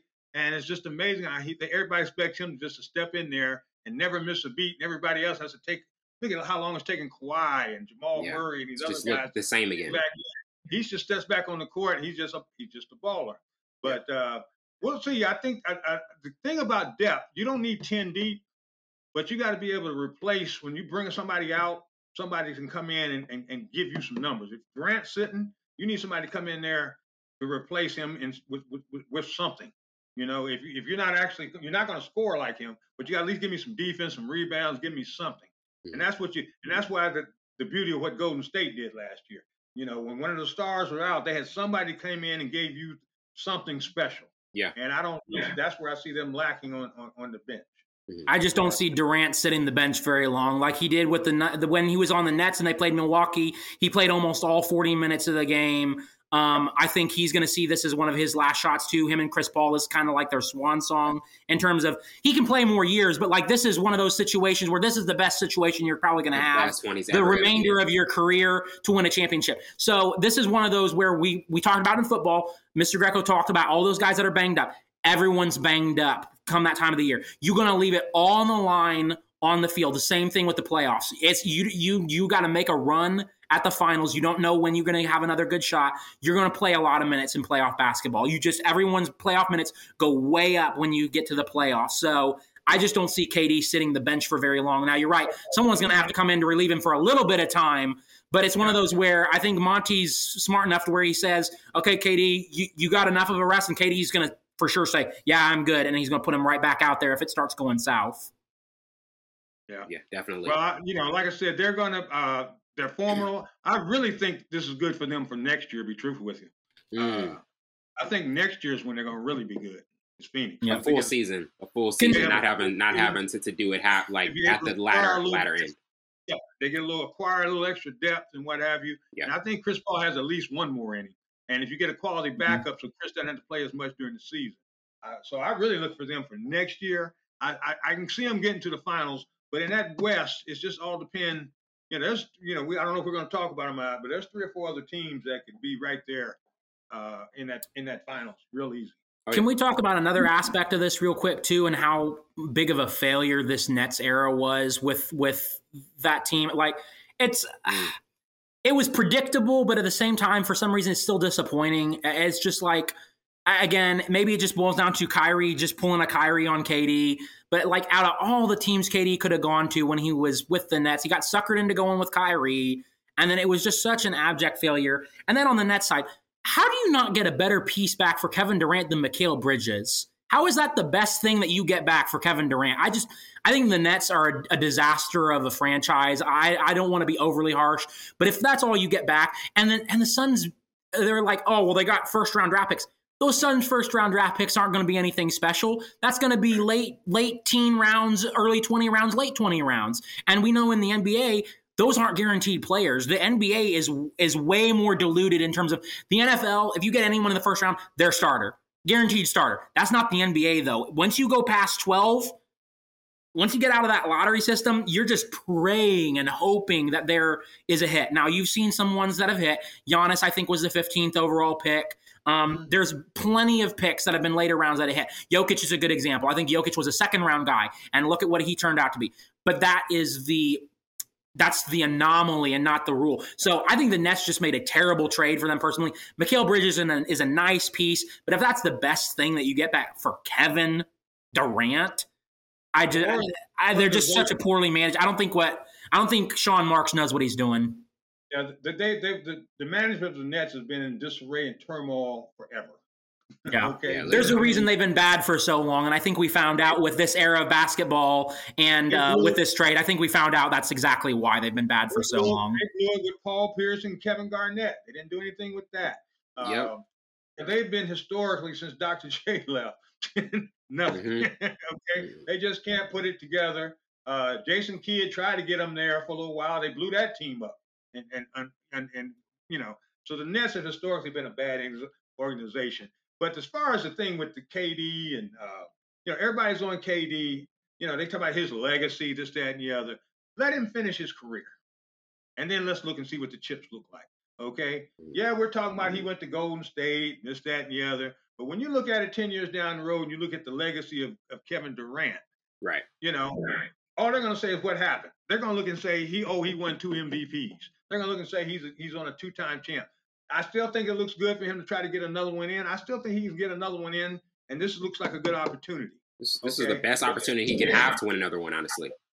Yeah, yeah, okay. But I'm just, but just based on his skill sets and what have you, I'm I'm not going to quite put him in. I'm a big fan. I'm not going to put him in the top ten of all time, but he's in that 15 to 15, 20. Yeah, I put him in 15, top 15. Yeah, he's in that 15 to 20 of all time players. Yeah. And with with what he's done already, okay. Mm-hmm.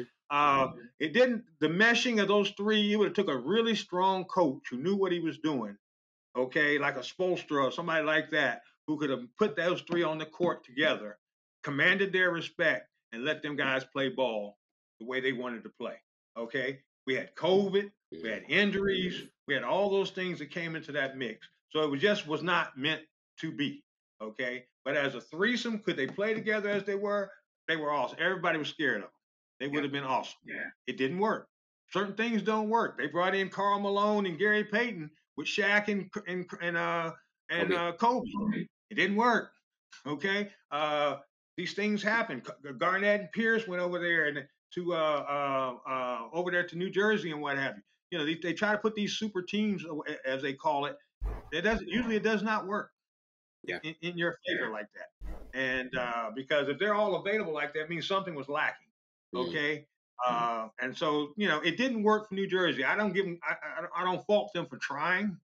I'm, I'm New Jersey. I got nothing else going for me. I'm in the city with New York Knicks is always going to be beloved. We got to try it. So I don't I don't fault them for trying. Just like with Cuban with Dallas. I don't fault him for hoping that the Kyrie thing works well. It's just not going to work out. He's to use up the franchise, okay? Because they're not. They're right now. They're stagnant. So you need. You got a star, but you're not going. You're not seen as being going nowhere. Yeah. So I think uh, a lot of that plays into. I don't fault teams for trying, mm-hmm. and uh, they certainly tried. Did it work? No, it failed miserably. Okay, but we we move on from yeah, and getting into our last topic with, with thoughts on LeBron passing Kareem as the all-time scoring leader and kind of the Lakers' latest moves. Obviously, like LeBron had 38 points this, this past Tuesday night, needing 36 to pass Kareem with him in attendance and many other celebrities. Um, the, the, the, Lakers did lose by three to OKC, and afterwards he said, "quote Everything just stopped. It gave me an opportunity to embrace and look around and sing my my family, uh, the fans, my friends." End quote. Um, to, to you, Mr. Battles, though, this is this is an amazing accomplishment, and, and the the MJ debate has just it's just been brought up. It, it, it, there, there's no way people can't can can avoid it because they're just automatically going to go to does this make LeBron the greatest of all time? Um, and I've, everything MJ did, um, co- looking comparing to what LeBron has done in his career, and obviously the, long, the longevity at 38, he's still playing at the highest level. To you, what were your thoughts on this? Because we, we we knew this record was going to get broken by him this season. Um, but what did you think about this and also the the, the, the legacy debate between him and, and, and MJ? Well, first of all, I'm gonna give props to LeBron. Okay, that's an incredible record. Yeah, uh, it's one that most of us never thought we'd see happen, and uh, he had the longevity, he had the skill set. Yeah, I can't knock him for that. I mean, he he did the thing. Okay, mm-hmm. but my, but you know, but when they start talking about the greatest of all time and all this kind of stuff, what what tickles me is okay, they're saying, okay, he's beat Kareem, so that cements him as the best player of all time. Okay. Well, if getting that scoring record makes him the greatest of all time, how come they weren't saying Kareem was the greatest last week? Because he held the record. Okay. Right. Just because you had the, just because you're the best scorer doesn't mean that you were the best player. Okay. And I look at this this argument about the, you know, uh, being an old school guy. I'm not gonna lie. I've seen every finals, NBA finals since 1966. Okay. So I've seen every one. And I look at this thing when you talk about who's the best player. First of all, you can't hardly compare over time periods because too many things have changed. Yeah. The biggest thing being the rules. Okay. The rules of the game. If I'm to look at Kareem and what he did, Mike, what he did, LeBron and what did, what rule sets were they playing? Because it makes a big difference in, in, in the in the NBA. Mm-hmm. Okay. Uh, I like to look at it in two. I break it into two different areas. Uh, who had the best NBA career, which means skill set as well as accomplishments. And then as an ex player, I look at if I'm at the playground, and I know a lot of young folks don't play at the playground no more, but if I'm on the playground and these guys were all out there, who would I pick up? Okay. Who would I want on my team unless we get ready to go play these other fellas so we can be on the court all day? Yeah. Okay. Yeah. And in, in, in, in that mode, as an NBA career, you know, LeBron's right there in that argument. Oh, yeah. With the championships. I think you can make the case LeBron has had the most impressive career because, like, for my generation, I think looking at every player that I've seen personally, LeBron's had the best, most impressive career. Um, from, from, from, from, from a career perspective, I think when we get into the totality of achievements and just legacy impact, you go back to that 2011 finals when he only has eight points in one game. That's where people start saying like that probably would have never happened with MJ. He never would have got outplayed by a role player. Yeah. Well, see, there that you're nitpicking. Yeah, you know, that, are, and that's how people are going to go. That's how close it gets. We're going to nitpick with a goat conversation, though. You have to nitpick with the goat conversation. It comes down to those nitpicking.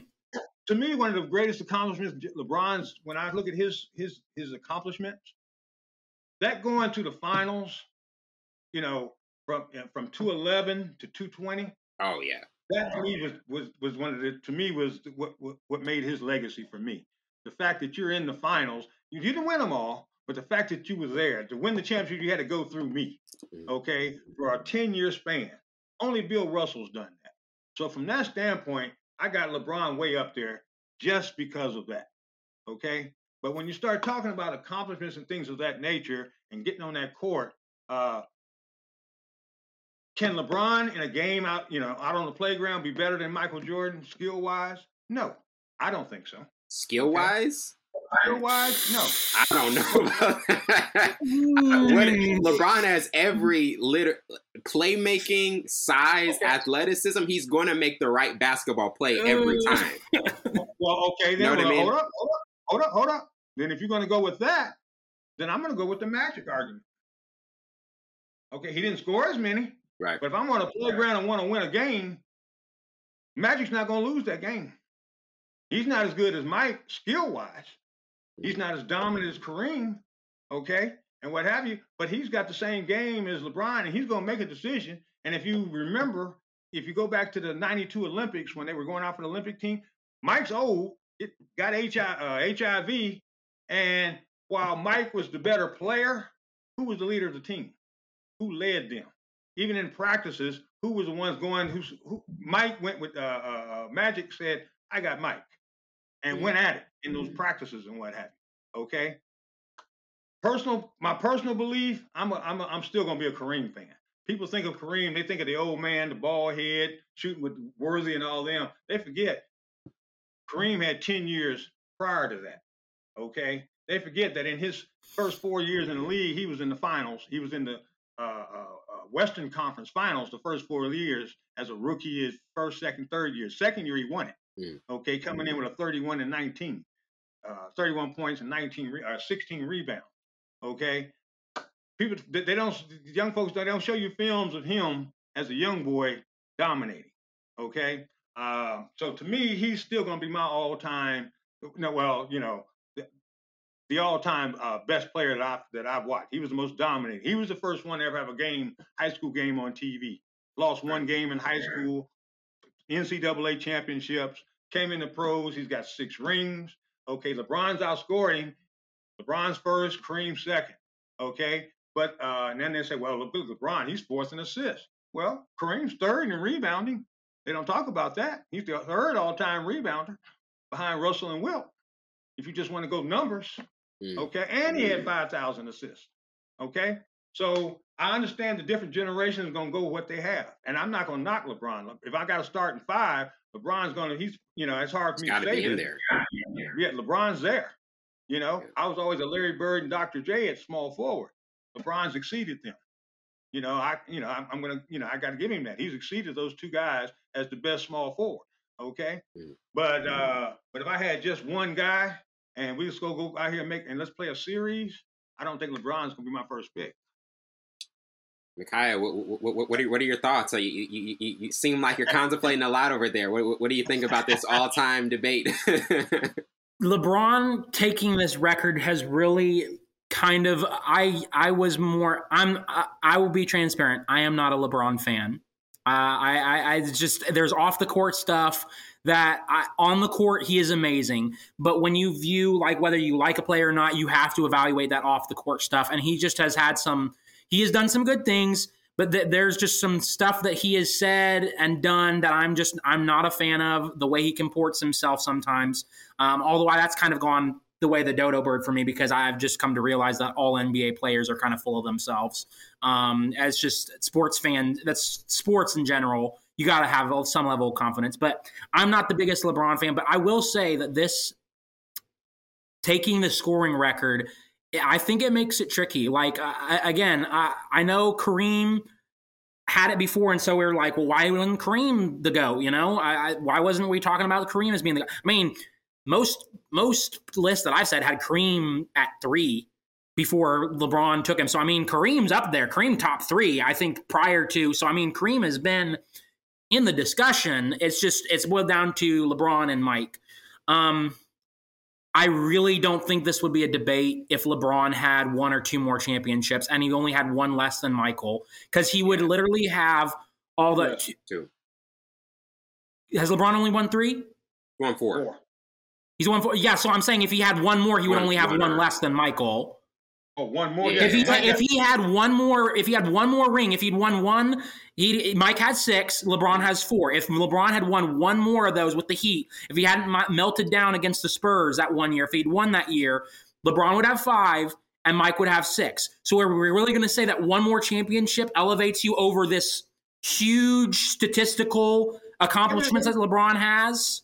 If, but you keep using that word if, that little bitty word. Well, this is true. That, and that's why I, I, led with it. I don't think this would be a debate if yeah, LeBron. Yeah, it's a debate title. because he has two less, less, and because LeBron has lost more than he has won. Now, if, if Mike had not sat out 94 and 95. Well, there, there you go. So let's take it as it. We'll, we'll get rid of the ifs. You're right. We got to we got to eliminate the if. It would be a different conversation. But that is part of it too. That I don't. That I think if you're a Jordan fan, that you're eliminating. The knock against Jordan is Jordan did not play to his potential in terms of time played. He sat out in the middle of that three-peat. And then he retired again, if I remember correctly, right? And then he came back with the Wizards. Yeah. So Mike had two separate times. He pulled himself out for one or two years, arguably in the middle of his prime. LeBron we can never. get to the nuance LeBron, of LeBron why he did that. Or well, you can say, yeah, LeBron would never. I mean, he didn't because LeBron has longevity. Now you can say it's a different game. I know that's what the old heads are going to say. LeBron, Mike was getting beat up by the bad boy Pistons, and so you know he had to give his body some rest. It was a different era. Was a different idea. But I think if you also look at their mentality, LeBron has viewed his body as his temple, and that this is his tool. Mike didn't do that. Mike was smoking cigars after the game, you know, boozing it up. Um, it was just a different era. Yeah, Mike started to get in shape kick. He's the one that first started making it cool for basketball players to lift weights and work out all that. He, he did, especially he during did, that but, Bad Boys Pistons era when he knew he had to really bulk up to take that yeah. punishment. So uh, I, I, saw an interesting thing. The other thing that Mike does have is in terms of like the actual hardware, he has more Defensive Player of the Year awards, I believe. Um, I'm trying to think of the other stuff. Uh, obviously, he's going to have more finals MVPs, but that's because he's been to more finals uh, than, or, or he's won more finals. He's won more finals, um, which makes you the the MVP. Um, the, it's a no-win argument. Really. It's a no-win because you know why? Because the NBA, more than any other sport, the eras are so different.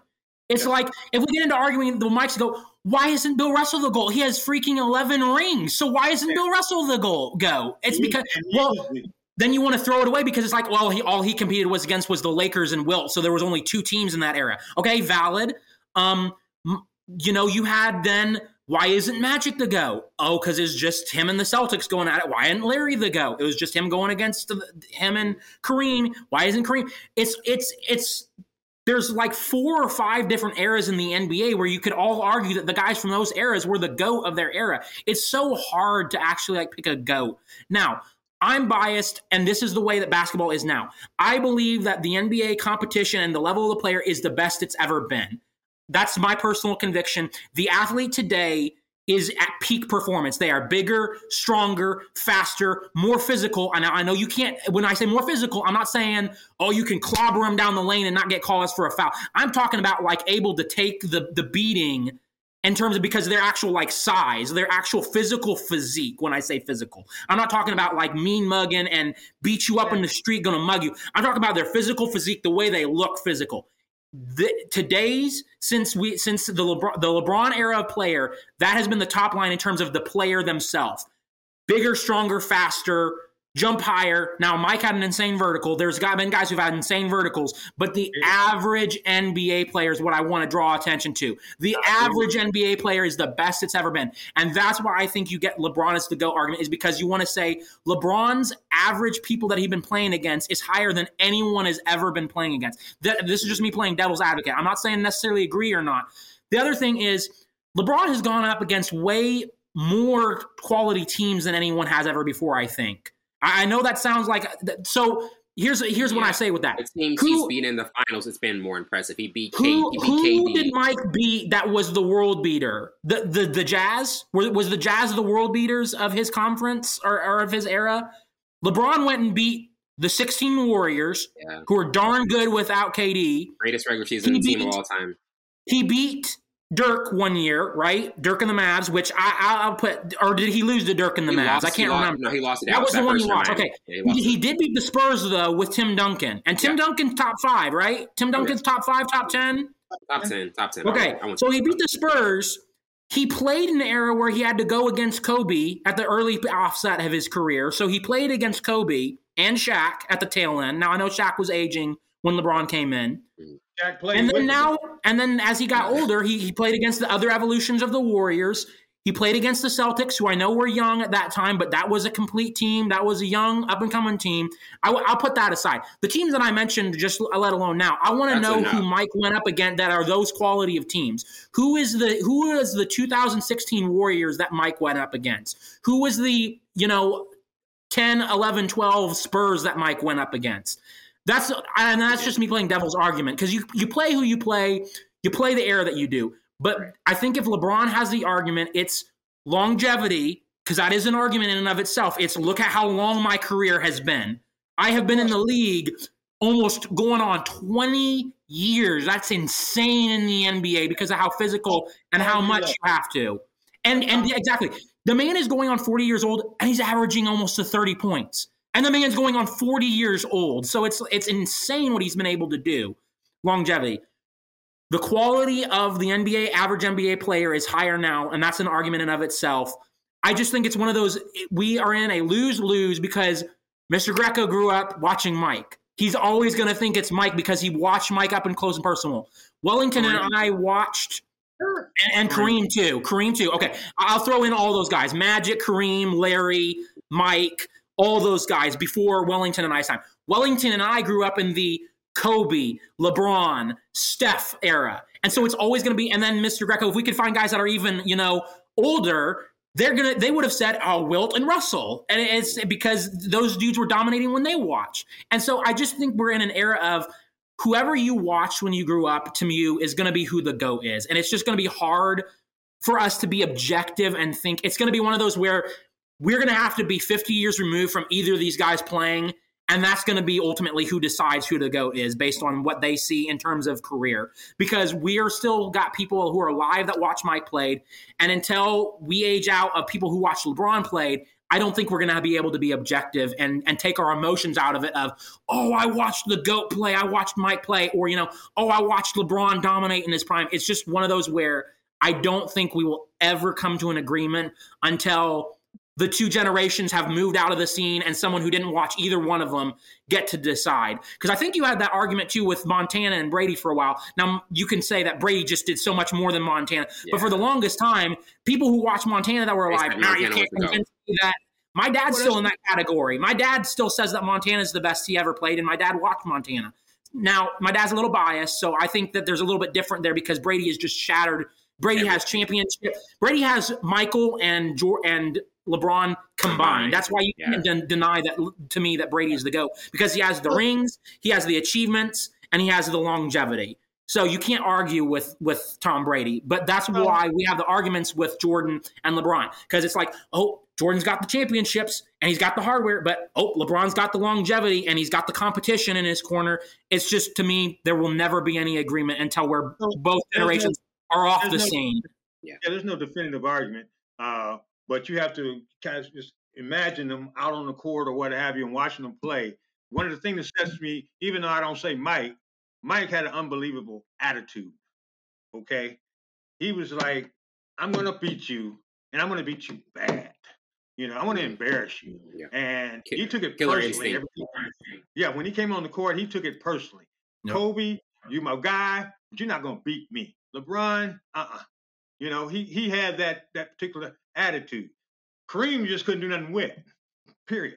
Okay. Uh, so you agree that's what makes it fun because of different eras, there's different generations, and everybody can pull their points and pull their uh, and, and, and defend their point and what have you.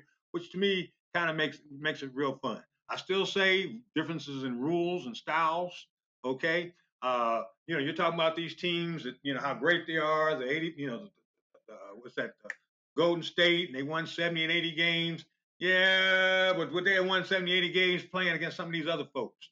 Okay, uh, are the players better now? Sure, they are. You know, more athletic, this, that, and yeah. Whereas back in the day, these were exceptions. These guys, all of them can do this, but do they know how to play basketball? Okay. Right. And this right. style of basketball that they're playing, that's what us old folks have a problem with. We see these skill sets and say, man, these kids would be great. But if they just played basketball like basketball supposed to be played, like we grew up playing, like it's yeah. how they used to play. Okay, then we would like to see them. You know, can I put my hand on them? You know, well, you know, you know, LeBron scoring 30 at 40 years old. But look, how many? Everybody's scoring 30. Just, Donovan Mitchell had, almost had 70, I think. Uh, uh, uh yeah, uh, uh, got nine guys averaging over 30 points a game this year. Yeah. Okay. You got guys who are throwing up 60 pointers like there's nothing. Yeah. Come on, come on. And again, I, again, it's because the rules, not because these kids can't play defense. The rules don't allow you, don't don't let you do that. You know, uh, nobody plays. You used to be in the, in the game. You were looking forward to matchups. Bird uh, against, you know, uh, the small forwards going against each other, the point guards going against. Now zones. Nobody plays anything each other. You know, you don't see LeBron. That's one reason I think there's a kid now, this Giannis kid, down the road, he could potentially be in that conversation. Oh, he will be. He, he definitely he will be. Definitely. He takes he it upon himself that I'm great, and if you're the team guy that's hurting me, I'll go check Durant. I'll go check LeBron. I'll go to check. Okay. Yeah. Uh, uh, uh, you know, a lot. Mike would do that. Him and Scottie would argue, or who? I'll go check so and so, Carl or whatever. Mm-hmm. LeBron doesn't do that on defense. LeBron's known for the swat and running somebody down, swatting the shot on defense. Help, defense help defense, help defense. But guarding somebody straight out on the court, oh my goodness, it just hurts my heart to watch him play defense now. Now I'm giving it to him because he's old, older, okay. But I just can't stand to watch him on defense. He starts fussing at his teammates. Dude, you were supposed to you were supposed to be over there. Why are you fussing at him? That's you what know? Kyle Kuzma right. had. Kyle Kuzma had a problem with that one time. He's like, man, that was yeah. your defensive assignment, not mine. exactly. LeBron's not playing no, no, no defense, really. Right. Okay. Well, a lot of these guys don't have to play. And yes, we know the physicality of the game. I hate that they took all that out of it, but it, it got insane. You know, it got carried away. But uh, I was going to say but, you, you can't you can't turn it into WWE Fight Club when you're coming down the lane. You can't have that in sports. That has no place in sports. No, no, no. But you also have the fact that this isn't uh, the Kurt Rambis era. It's not a yeah, no. I understand you uh, all this technical fouls and all that for high school level and college level. When you get to the pros, these are men, grown men, right? And you big as these grown men are, they're going to be con. Basketball is a contact sport. For sure. People touch each other. Okay, it's not no sitting there. I gotta sit there and I, I, get too close to you. It's a foul because I got in the way of your jump shot. Come on, give me a break. Put the ball in the bucket. Man, you know, there's just too. As an ex ref, I got disgusted with all. Yeah, I know. As a ref, you watch it differently. all the rules that we have to go through. You should you should see these basketball books that you have to know. Mm. Get out here and referee, and it's even thicker since I left. Oh, it's two of those like that, but it's three books. You, you know, you got three different books you got to master. Okay. And uh, so I look at it like like that. So I appreciate the game. I love the game. I just hate how they turn it into entertainment rather than into competition.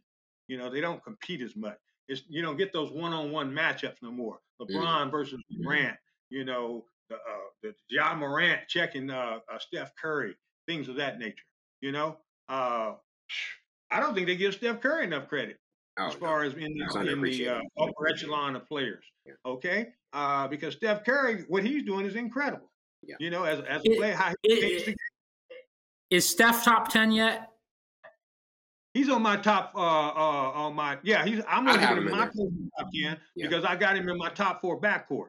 Yeah, okay, I, I got Mike and Magic at first team, and then I've got uh, uh, Kobe and Steph as my second team all time backcourt. Yeah. yeah. Yeah. I, I, was just curious to see because a lot of people were saying, you know, he's on the fringe and then he won the championship last year. So it's it's hard because NBA is so competitive with all the players that we've seen. It's it's hard to make a top ten because then you put Steph in, it's like, well, who are you kicking out? Hey, you gonna you gonna kick out Hakeem? Uh, you know, or are you gonna kick out Will? Or are you kicking out Shaq? Who you kicking out? Yeah, and it's so, really hard. The NBA is really hard to do a top ten for. What kind of style of ball you like? Like you mentioned earlier, uh, I don't particularly care for LeBron's style of ball. I give him credit for what he does and how accomplished he is. Okay, and his accomplishments, and he's a winner, and he's been to the finals ten times. I, I can respect all that. Okay, but as far as me, you know, picking my favorite player and or who I want to watch, you know, LeBron's not not the guy I want I want to watch. Okay, I'd rather watch Durant than I'd rather watch than LeBron. Okay, but who's been more accomplished? LeBron's been more accomplished than uh, than Durant. Okay, it's like in the old days, you know, uh, Wilt Chamberlain's a better player. You know, Bill Russell you should look at as being the all-time king, but Wilt Chamberlain was a better player. But who got the best accomplishments? Yeah. You know, Dude, my man got 11 rings. Well, Mr. Greco Mackay, it's been an absolute pleasure. Thank you guys so much. I mean, we, we could we could do this like two three hours when we talk. It, it, it just, just yeah, goes on and on. Absolutely, yeah. nah, but thank you guys so much for, for being on the first half of this uh, of this episode, and we definitely got to do this again. Absolutely. Thank you so much for having me. I appreciate it. Always a good time talking with you, my man. Definitely. Thanks, Wellington. We're gonna take a quick break and we'll be right back.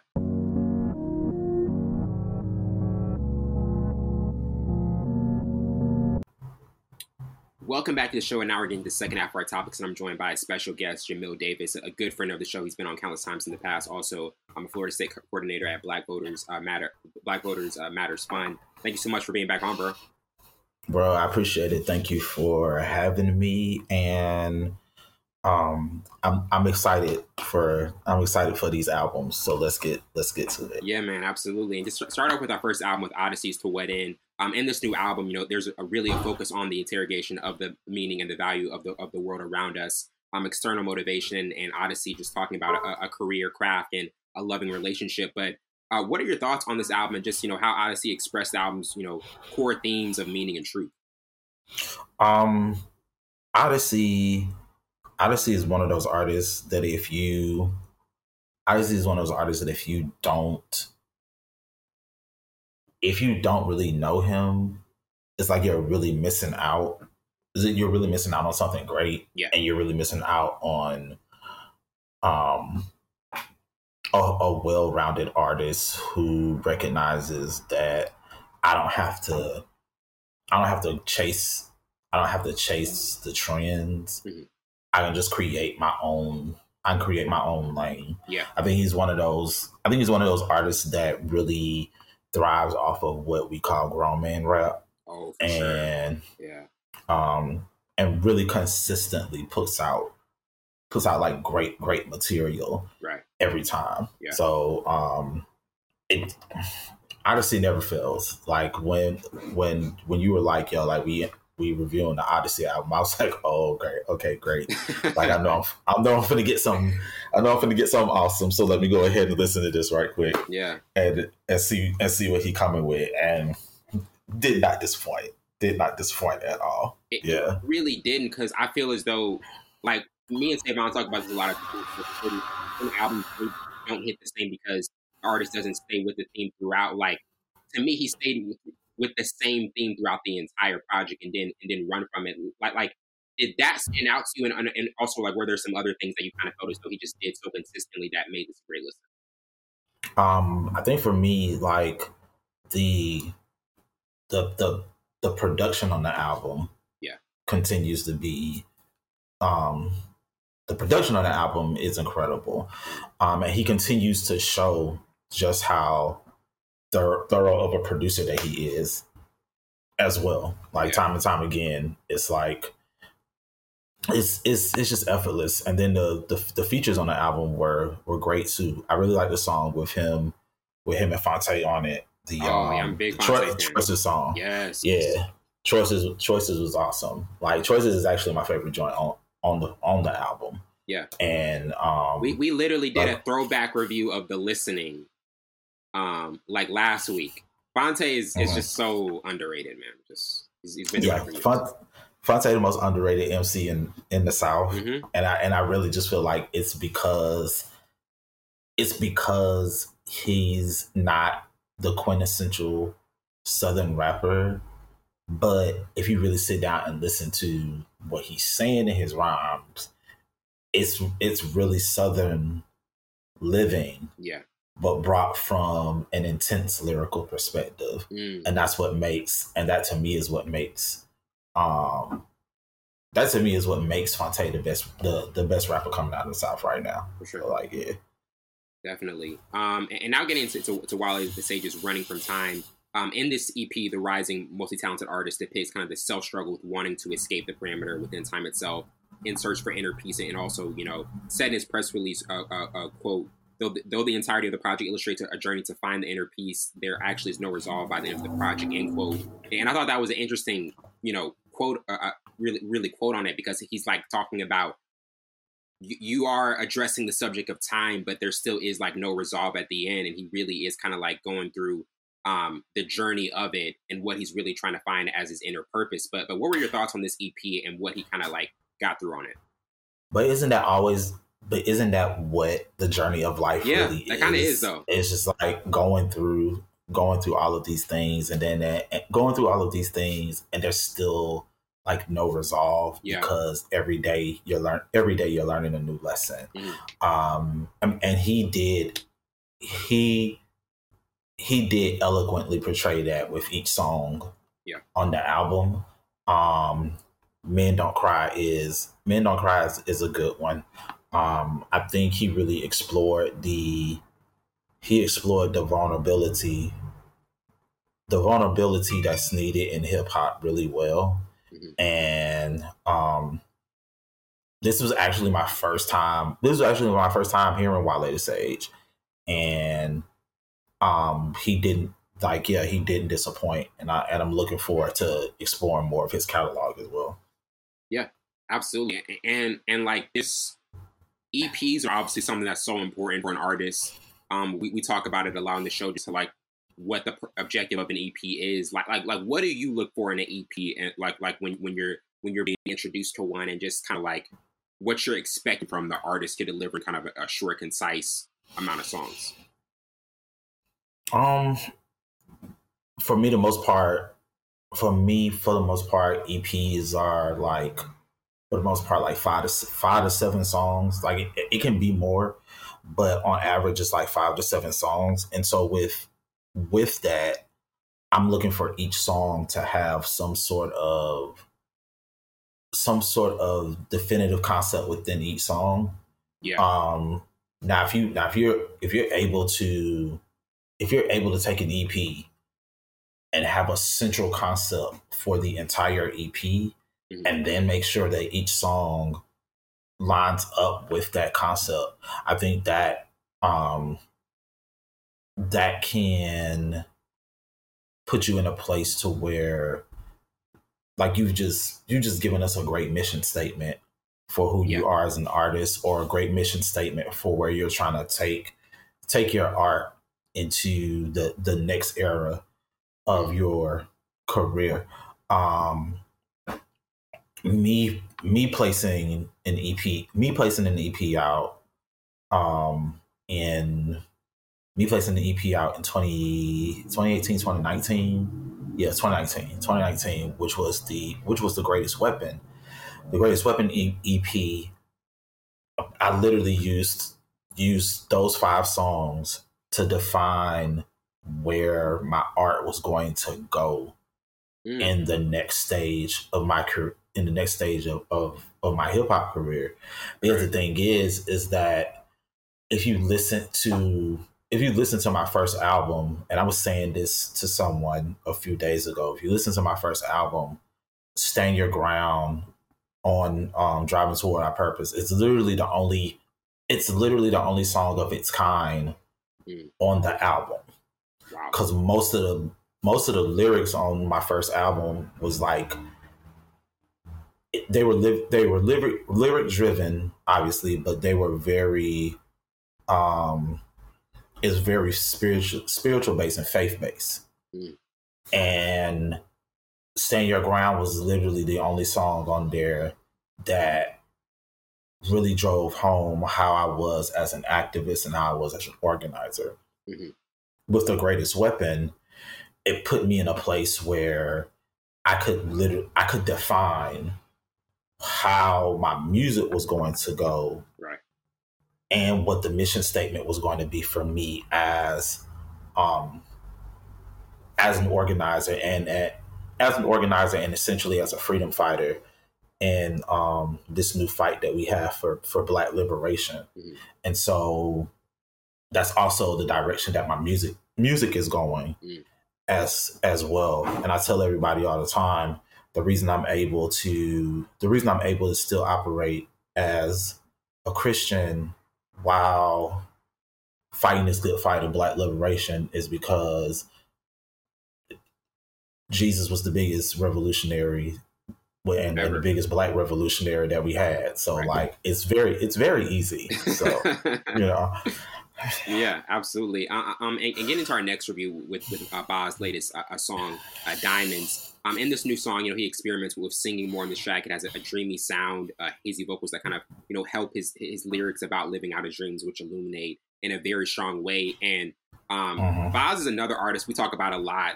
Um, Savon calls him the big fundamental. He, he's one that's a guy that's super consistent, doesn't get a lot of acclaim, but every yeah. project Bas has ever ever dropped I've been a huge fan of. I, I love what he's doing. Obviously, he has a, a new co- album coming out um, um, soon. But what did you think about this this single that he put out and, and kind of just you know how he was experimenting, you know, with some different vocals? I wasn't. I wasn't prepared for it. Yeah, because it wasn't what you were expecting. yeah, because upon first list, listen, I was like, I said, okay, he gonna he gonna rap in a minute. He gonna rap in a minute. it's like it's, it's coming, and then I was like, oh snap! Like and even when he rapped, it still had like a melodic. It still had a melodic feel. feel to yep. it. And I was like, oh okay. So then I had to listen to it a couple of times for in order for me to like really get where he was going with the song. But but no, it was it was an enjoyable track. Like Dreamville Dreamville don't ever put out anything awful. Like there's there's never a garbage project or a garbage release to come out on on on Dreamville. Everybody consistently dealt with it, and um, everybody consistently dealt with it, and we always and they always make great moves. Yeah. Um, with the with the art that they create. So yeah. Absolutely. Um, and and, and now getting into our our, our, our next this is, this is a throwback review, obviously with, with, with Dilla's Donuts. Um, this album, you know, which is a, a certified classic and time capsule for all of hip hop, was one that you know, is just a monu- monumental contribution of J Dilla to the evolution of hip hop and celebrates the musical memories he left behind. He, left behind. Um, and, and, looking at the backstory of this album, just how it was made, you know, it was it was recorded in Dilla's hospital room using a 45 RPM record player and a Boss SP a 303 sampler with 31 tracks. Um, we all know February 7th as, as Dilla Day, and this is just this is an album. I mean, every time if, you want to be inspired by hip hop and the, the just the the beat making process that this is one that everyone goes to. But but what are your thoughts on this album years later and just you know what it means for hip hop? Let me make sure. Let me make sure that everybody understands this. And I've I've said this. I've said this on countless occasions, and it it still rings rings true. Um, every every one of your favorite producers that does that that all they do is lo-fi production mm-hmm. and they put out lo-fi beat tapes or they put out lo-fi playlists with just their production every last one of them is trying to recreate this album. Oh yeah. Like they all are trying to recreate every last one of them like like for me for me J Dilla is J Dilla Organized Noize, Jay Dilla Organized Noize, Kanye West, DJ Premier, and Just Blaze are the reason why I, why I make beats. Mm. All of them. They're the reason why I made beats. All of them. And um, I remember the very first time I heard Slum Village Players, and I've, I've spent most of my time as a producer trying to recreate the the the clap snare that Dilla used on on players on on the Slum Village track players. Wow. I, like it's it's Donuts is Donuts is a beat tape that I can listen to all the way through I never skip a track on that. I never skip a track on and there. it's 31 songs. There's nothing you can skip. That's that's. 31. I don't think people realize how tough that is. 31 and each of 31 and each of them on average is like a minute to a minute and a half. Yeah. As far as like the beats, but I guarantee you, every time you listen to it, you're gonna catch something different. You're gonna catch something different in each track every time that you listen to it. Mm. I um so uh, so until the backstory of the backstory of Donuts is um J Dilla was suffering with a rare blood disease while also um, being diagnosed with lupus. Mm. And so the, the the rare blood disease kept having him in and out of the hospital while he was living in LA because he actually him him and Common him and Common shared a house in LA. Ah. they they were roommates. They were roommates right up until um, right up until his death. Mm. Um, because Common had initially met him met him in his Detroit home. While they were working together on the Like Water for Chocolate album. And then he just consistently kept always having Dilla on his on his albums. And so um somebody gave Dilla somebody gave Dilla a record player. Dilla at the time was kind of already messing with the SP three hundred three, um, and right there, literally in his hospital bed, he he he made what he made the album that we're reviewing yeah, that right now. we're talking about. And um, like I remember hearing stories from his mom about how um his hands would ache while he was tapping out tapping out the beats. And so he would take a break. She would massage his hands. He would drink some water, um, drink some water, eat a little bit, and then go right back mm. To, to to banging these beats out. Yeah. And um, literally two literally all because because all of this kind of really coincides together literally two months before he died he went on he went on this tour went on went on this tour in europe mm-hmm. um and there's a video out on there's video out on social media there's video out on youtube of him in a wheelchair in amsterdam performing wow live on stage with Frank-N-Dank um during this tour and the only time that he would come off tour is when he needed to go do dialysis. Like he would either find a hospital in the area that they would be in on tour to go do dialysis, or he would fly back to Detroit. Mm-hmm. I mean, fly back to LA to go do dialysis. Um, February February seventh is Dilla's birthday, mm-hmm. And um, the album came out February seventh, two thousand six. And literally three days after the album came out on February 10th, 2006, that's when he died. Yeah. So he, so he, so he, if you listen to certain like vocal samples or things that, or vocal things that he chopped up in the beats mm-hmm. on the, on Donuts, he knew he was, he knew he was leaving. Wow. He knew he was leaving um he he knew he was leaving. He's he um Jadakiss on um Jadakiss on the song Why at the very beginning of Why he's like um it's dead real. But the way Dilla chopped it up mm-hmm. on um on the donuts, he made it say is death real. Oh. And there was like like it's certain like go back and listen. It's certain ways that he chopped up vocal samples in some of the beats that gave clues. The the the beat um the beat that's on that on the on donuts called cry mm-hmm. Um i can't stand to see you mm. cry and then the beat comes in that's that's a beat that he made for his mom wow and that's why the vocal sample is in that's why that vocal sample is in that beat mm. like he he was he was doing things Like he was speaking to certain people through beats yeah. on that on that album. Um, and a bunch of those beats on that and a bunch of the beats beats on Donuts have been used for other songs. Um, even um, for the songs on other people's albums. Yeah, I think even Drake used it on the comeback season, the, the time beat.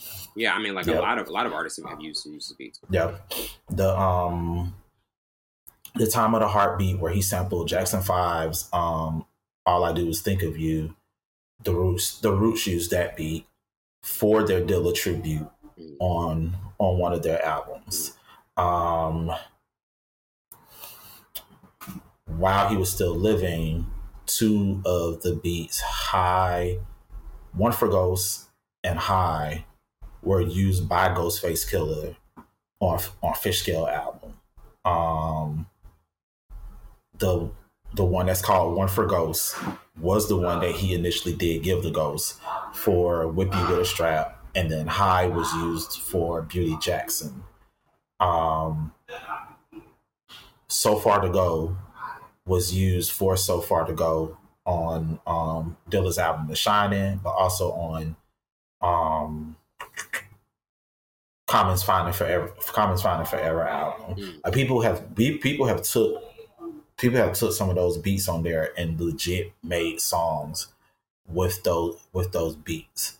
Um I never I never and I and I said this on on Facebook.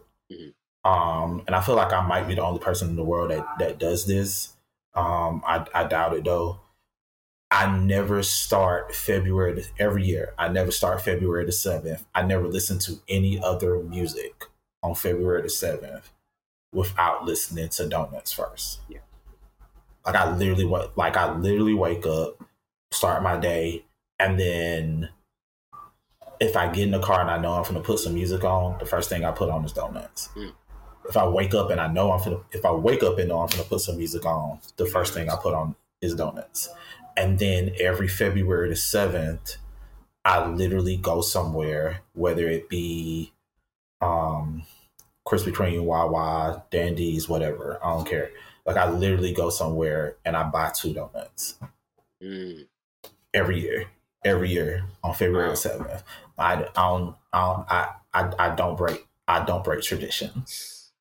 I do it every year. Like people can't. It's it's times people be looking for me, and you know they'll call me and they'll be like, "Yo, like where you at?" And I'm like, "Yo, like I'm I'm chilling right now, but I'm on my way somewhere to go grab." I grab two donuts, yeah. And I don't eat the second one. I don't eat the second donut until like maybe 12, 12 or 1 in the afternoon. Because mm. the, sec- cause the second donut's not for me. Yeah. And um, like that's how I that's how I celebrate February the seventh every year, because your your favorite your favorite producer name your favorite producer, and I guarantee you they're gonna tell you that their favorite producer was J Dilla. Yeah, it all goes back to him.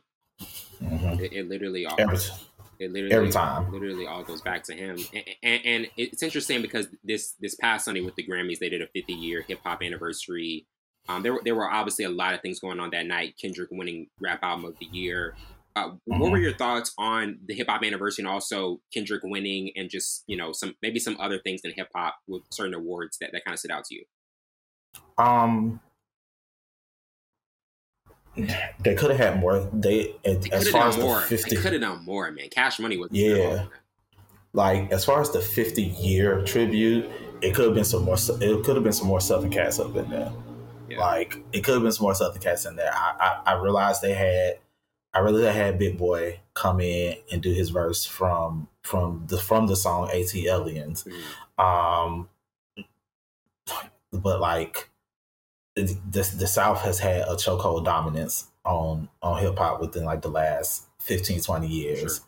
And, and so if we're gonna speak about 50 years of hip hop, like you gotta have you gotta have more Southern artists in there. I know I know New York is I know New York is the mecca. My my mission this year, with it being the 50 year the 50th anniversary of hip hop, is to take a trip, literally to take a trip to to New York and I'm gonna go to the Bronx, and I'm gonna go to Sedgwick and Cedar, and and and just and just be there. Mm. Like it just just just be there, just be in the place. That's my that's my mission this year. Like I did, that's my mission, and I'm sticking to it. Um, because I mean, it's the 50th anniversary of hip hop, and I'm like, I'm I'm a true, I truly embody the culture everywhere everywhere that I'm at. Um, in my organizing, in my music, just I mean, just who I am as a person. I just I embody the culture, and so that's like it's it's it's the equivalent of if it's the equivalent of if you're Muslim, if you're Muslim and you take a trip to Mecca. Mm. It's the equivalent of if you're Christian and you take a trip to Jer- and you take a trip to Jerusalem. Yeah, that's symbolism. It's, li- it's, it's literally the equivalent of that. Yeah, like I, I feel like everybody who who truly embodies this culture and truly understands the true full five elements of the culture has got to go to the Bronx at least one time. And so that's like that's where it originates. The, that's where it all originates. I mean, yeah, with it being the 50th anniversary of hip hop, like I have to. Yeah. Like so, yeah. But um, Kendrick winning best rap album was that was dope to me. Like that that was dope. Like thankfully, they, they, they didn't have a, a um a mess up like back in 2013 when Macklemore beat out yeah. a lot of better rap albums. yeah, I appreciate. I definitely appreciate that. I, I actually was expecting. I, am not gonna lie. I actually was expecting Pusha to win it for us. I was. I, I, I, I kind of. And me and Savon talking about this. I felt there was a possibility that Pusha could have won because that mm-hmm. was obviously an album with Pharrell producing one half of it, Kanye producing one half of it, it kind of was yeah. like the perfect combination of 12 songs that he could have on an album. Mm-hmm. And, and and I was like anticipating it, but when they called Kendrick's name, I was like, oh, it's not it's it's not wrong though. But but the other thing view, is, do you view Mr. Morale as a classic album?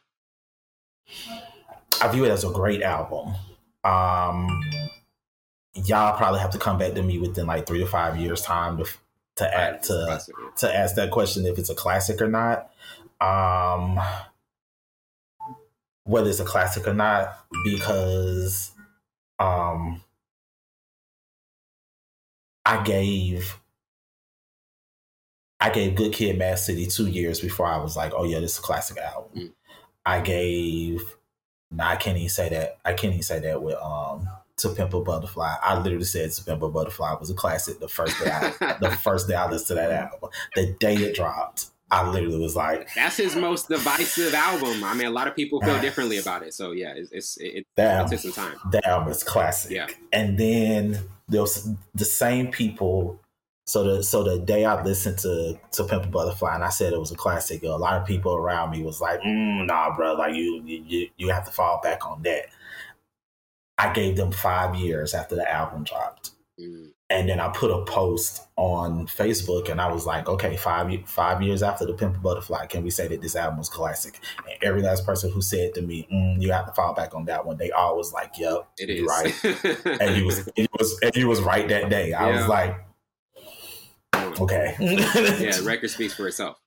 Yeah. Yeah. I feel I, I literally feel like I feel like Kendrick has I feel like Kendrick has four solid classics and four solid classic albums in Section 80, Good Kid, Mad City, To Pimp a Butterfly, and Damn. And he probably got and he probably got a, a, another one with Mr. Morale.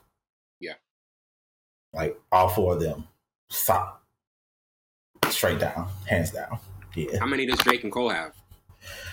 I know you, you, were literally just mentioning this a few days ago. Because we, we, we, had this conversation on Facebook too. Um, as much as people feel like Cole don't have a classic album, um, I, and I don't understand why. Um, Forest Hills Drive is a classic album. Oh yeah, I definitely think so. For, Forest Hills is Forest Hills is a classic album. Yeah.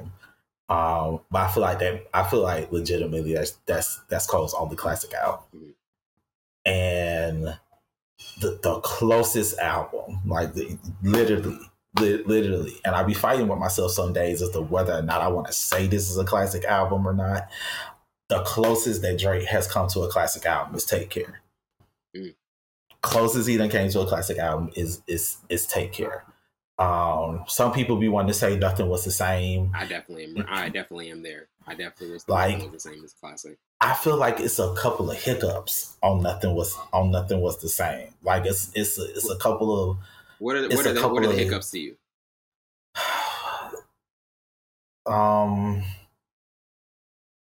don't think about too much. Too like you don't like too much sometimes that song oh, irritates me. No. Like that song's very Man. that song's very irritating to me. Uh, and there's some other ones. I gotta actually go back and I gotta actually go back and listen to it again. I think so far um, gone and if you're in this is too, and now and obviously this is the thing with Drake. He's got a lot of classic mixtapes as well. So mm-hmm. far gone is a classic. I think if you're reading this, reading this is too late is a classic. Um, yeah, but albums like like you said, Take Care for sure. I think yeah. nothing was the same is a classic. Um, I know people are going to call me crazy. I think views. I think views is. I think views is a classic. Views. I'm a big views. Views. Fan. I'm a big views. It's fan. it's, it's a I, bunch of. I think I, I, know. I know it's it's a lengthy album, but I think yeah. it's the perfect mix of what Drake does as an artist. With the, he had the dance hall, he had the kind of melodic yeah. intro with "Keep the Family Close." but it's a bunch of hiccups. It's a bunch of hiccups on views. It's like, it's a bunch of. it's like, but he he goes he goes with the lengthy albums. Drake does go he does go with with, yeah. with, the with the quantity a lot of times. But like yeah, like so be, because of the fact that So Far Gone was released retail, I'll give him So Far Gone. Yeah, like I said, as as far as I because even the album like the album version with without all of the mixtape joints off of it, the album version of So Far Gone is dope. Yeah. So so far gone, so far gone, and take care. Like might be hit, might be his classics. Like legit, might be his classics. Um, so he got two. One and a half. Um, one, one and a half. Because so, far, so far gone release retail was an EP. One and a half. Yeah. I don't. I don't know. You know. I but I, I never discredit. I never discredit Drake as having one of the best pens oh, for sure. and and and not even just hip hop, but in music. Period. Yeah. Like the, the which, amount of songwriting he's done for other artists as well. I mean, he even mm-hmm. he even wrote um, Beyonce's "Heated" um, off of Renaissance. So I mean, I, I think he's Alicia Keys as well. He, he he's contributed to so many different artists. Yeah, he could have made that which, his song, but he's going to give it to them. Which is why it be irritating me when when the when the Quentin Miller situation yeah, always y'all comes gotta up, I'd be like, y'all gotta let I'd be like, brother, like he he got a pen. Yeah, he's got he's like, got a pen. He got a pen though. Yeah, but yeah. So I mean, we're we're a day out uh, of the Super Bowl halftime show with Rihanna. What do you what do you think about the set list? Like like, like you, you think any are there any certain artists you're expecting to see when, when, when she when she goes through her whole catalog? Drake better hit the stage for work. Oh yeah, he better. Yeah. Drake better be on that stage for work. Yeah. I don't I don't see and, any way she she goes performing work and not bringing him out. That would be wild. and not bring Drake out. Drake better hit the stage for work. Yeah. For the Super Bowl halftime show, yeah. Drake better hit the stage for work. Yeah. Um, you think she brings I mean, out ASAP? Of course. Yeah, absolutely. Yeah, yeah. Like that's that's not a, a that's not a doubt. And with it being a Roc Nation event, um, because run this town, run this town has to get performed. Yeah, you know, yeah, yeah. Ho- Hov and Kanye, Hov and Kanye coming out. You think she'll bring out Ye Hov too? Hov and Kanye coming out. Oh. Hov and Hov and Gay. Hov and Kanye coming out. Man. If you do, if you do run this town and you don't bring Kanye, I like and and y'all know how much I don't like Kanye West yeah. as a person. But if you do run this town and don't bring Kanye out, Hov and Kanye coming out. Mm. Yeah. Ho- Hov and Ye coming out. Um, ASAP probably gonna come out.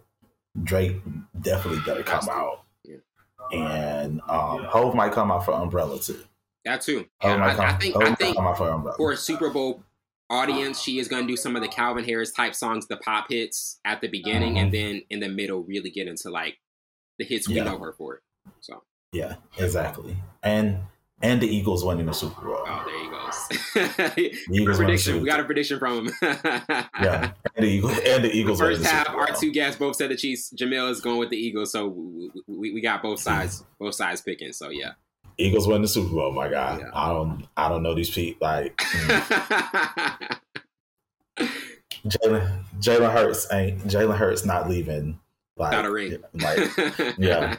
You're saying he he about to be Denzel. I'm leaving with something. exactly. Like, I'm, I'm, I'm, leaving with something. I'm leaving with something. Well, I'm leaving with something. Jamil, it's been an absolute pleasure having you on, and, and, and so much. And thank you so much for doing this, bro. Oh, absolutely. I appreciate y'all, man. Appreciate y'all once again, and you know all the all the listeners continue to listen to the podcast. It's is is dope, and um, Wellington and Savon they be coming with it. So thank you so much, you bro. As always. Absolutely. Well, that wraps it up for today. I'm your host Wenzel Burns. This has been Full Scope. See you later.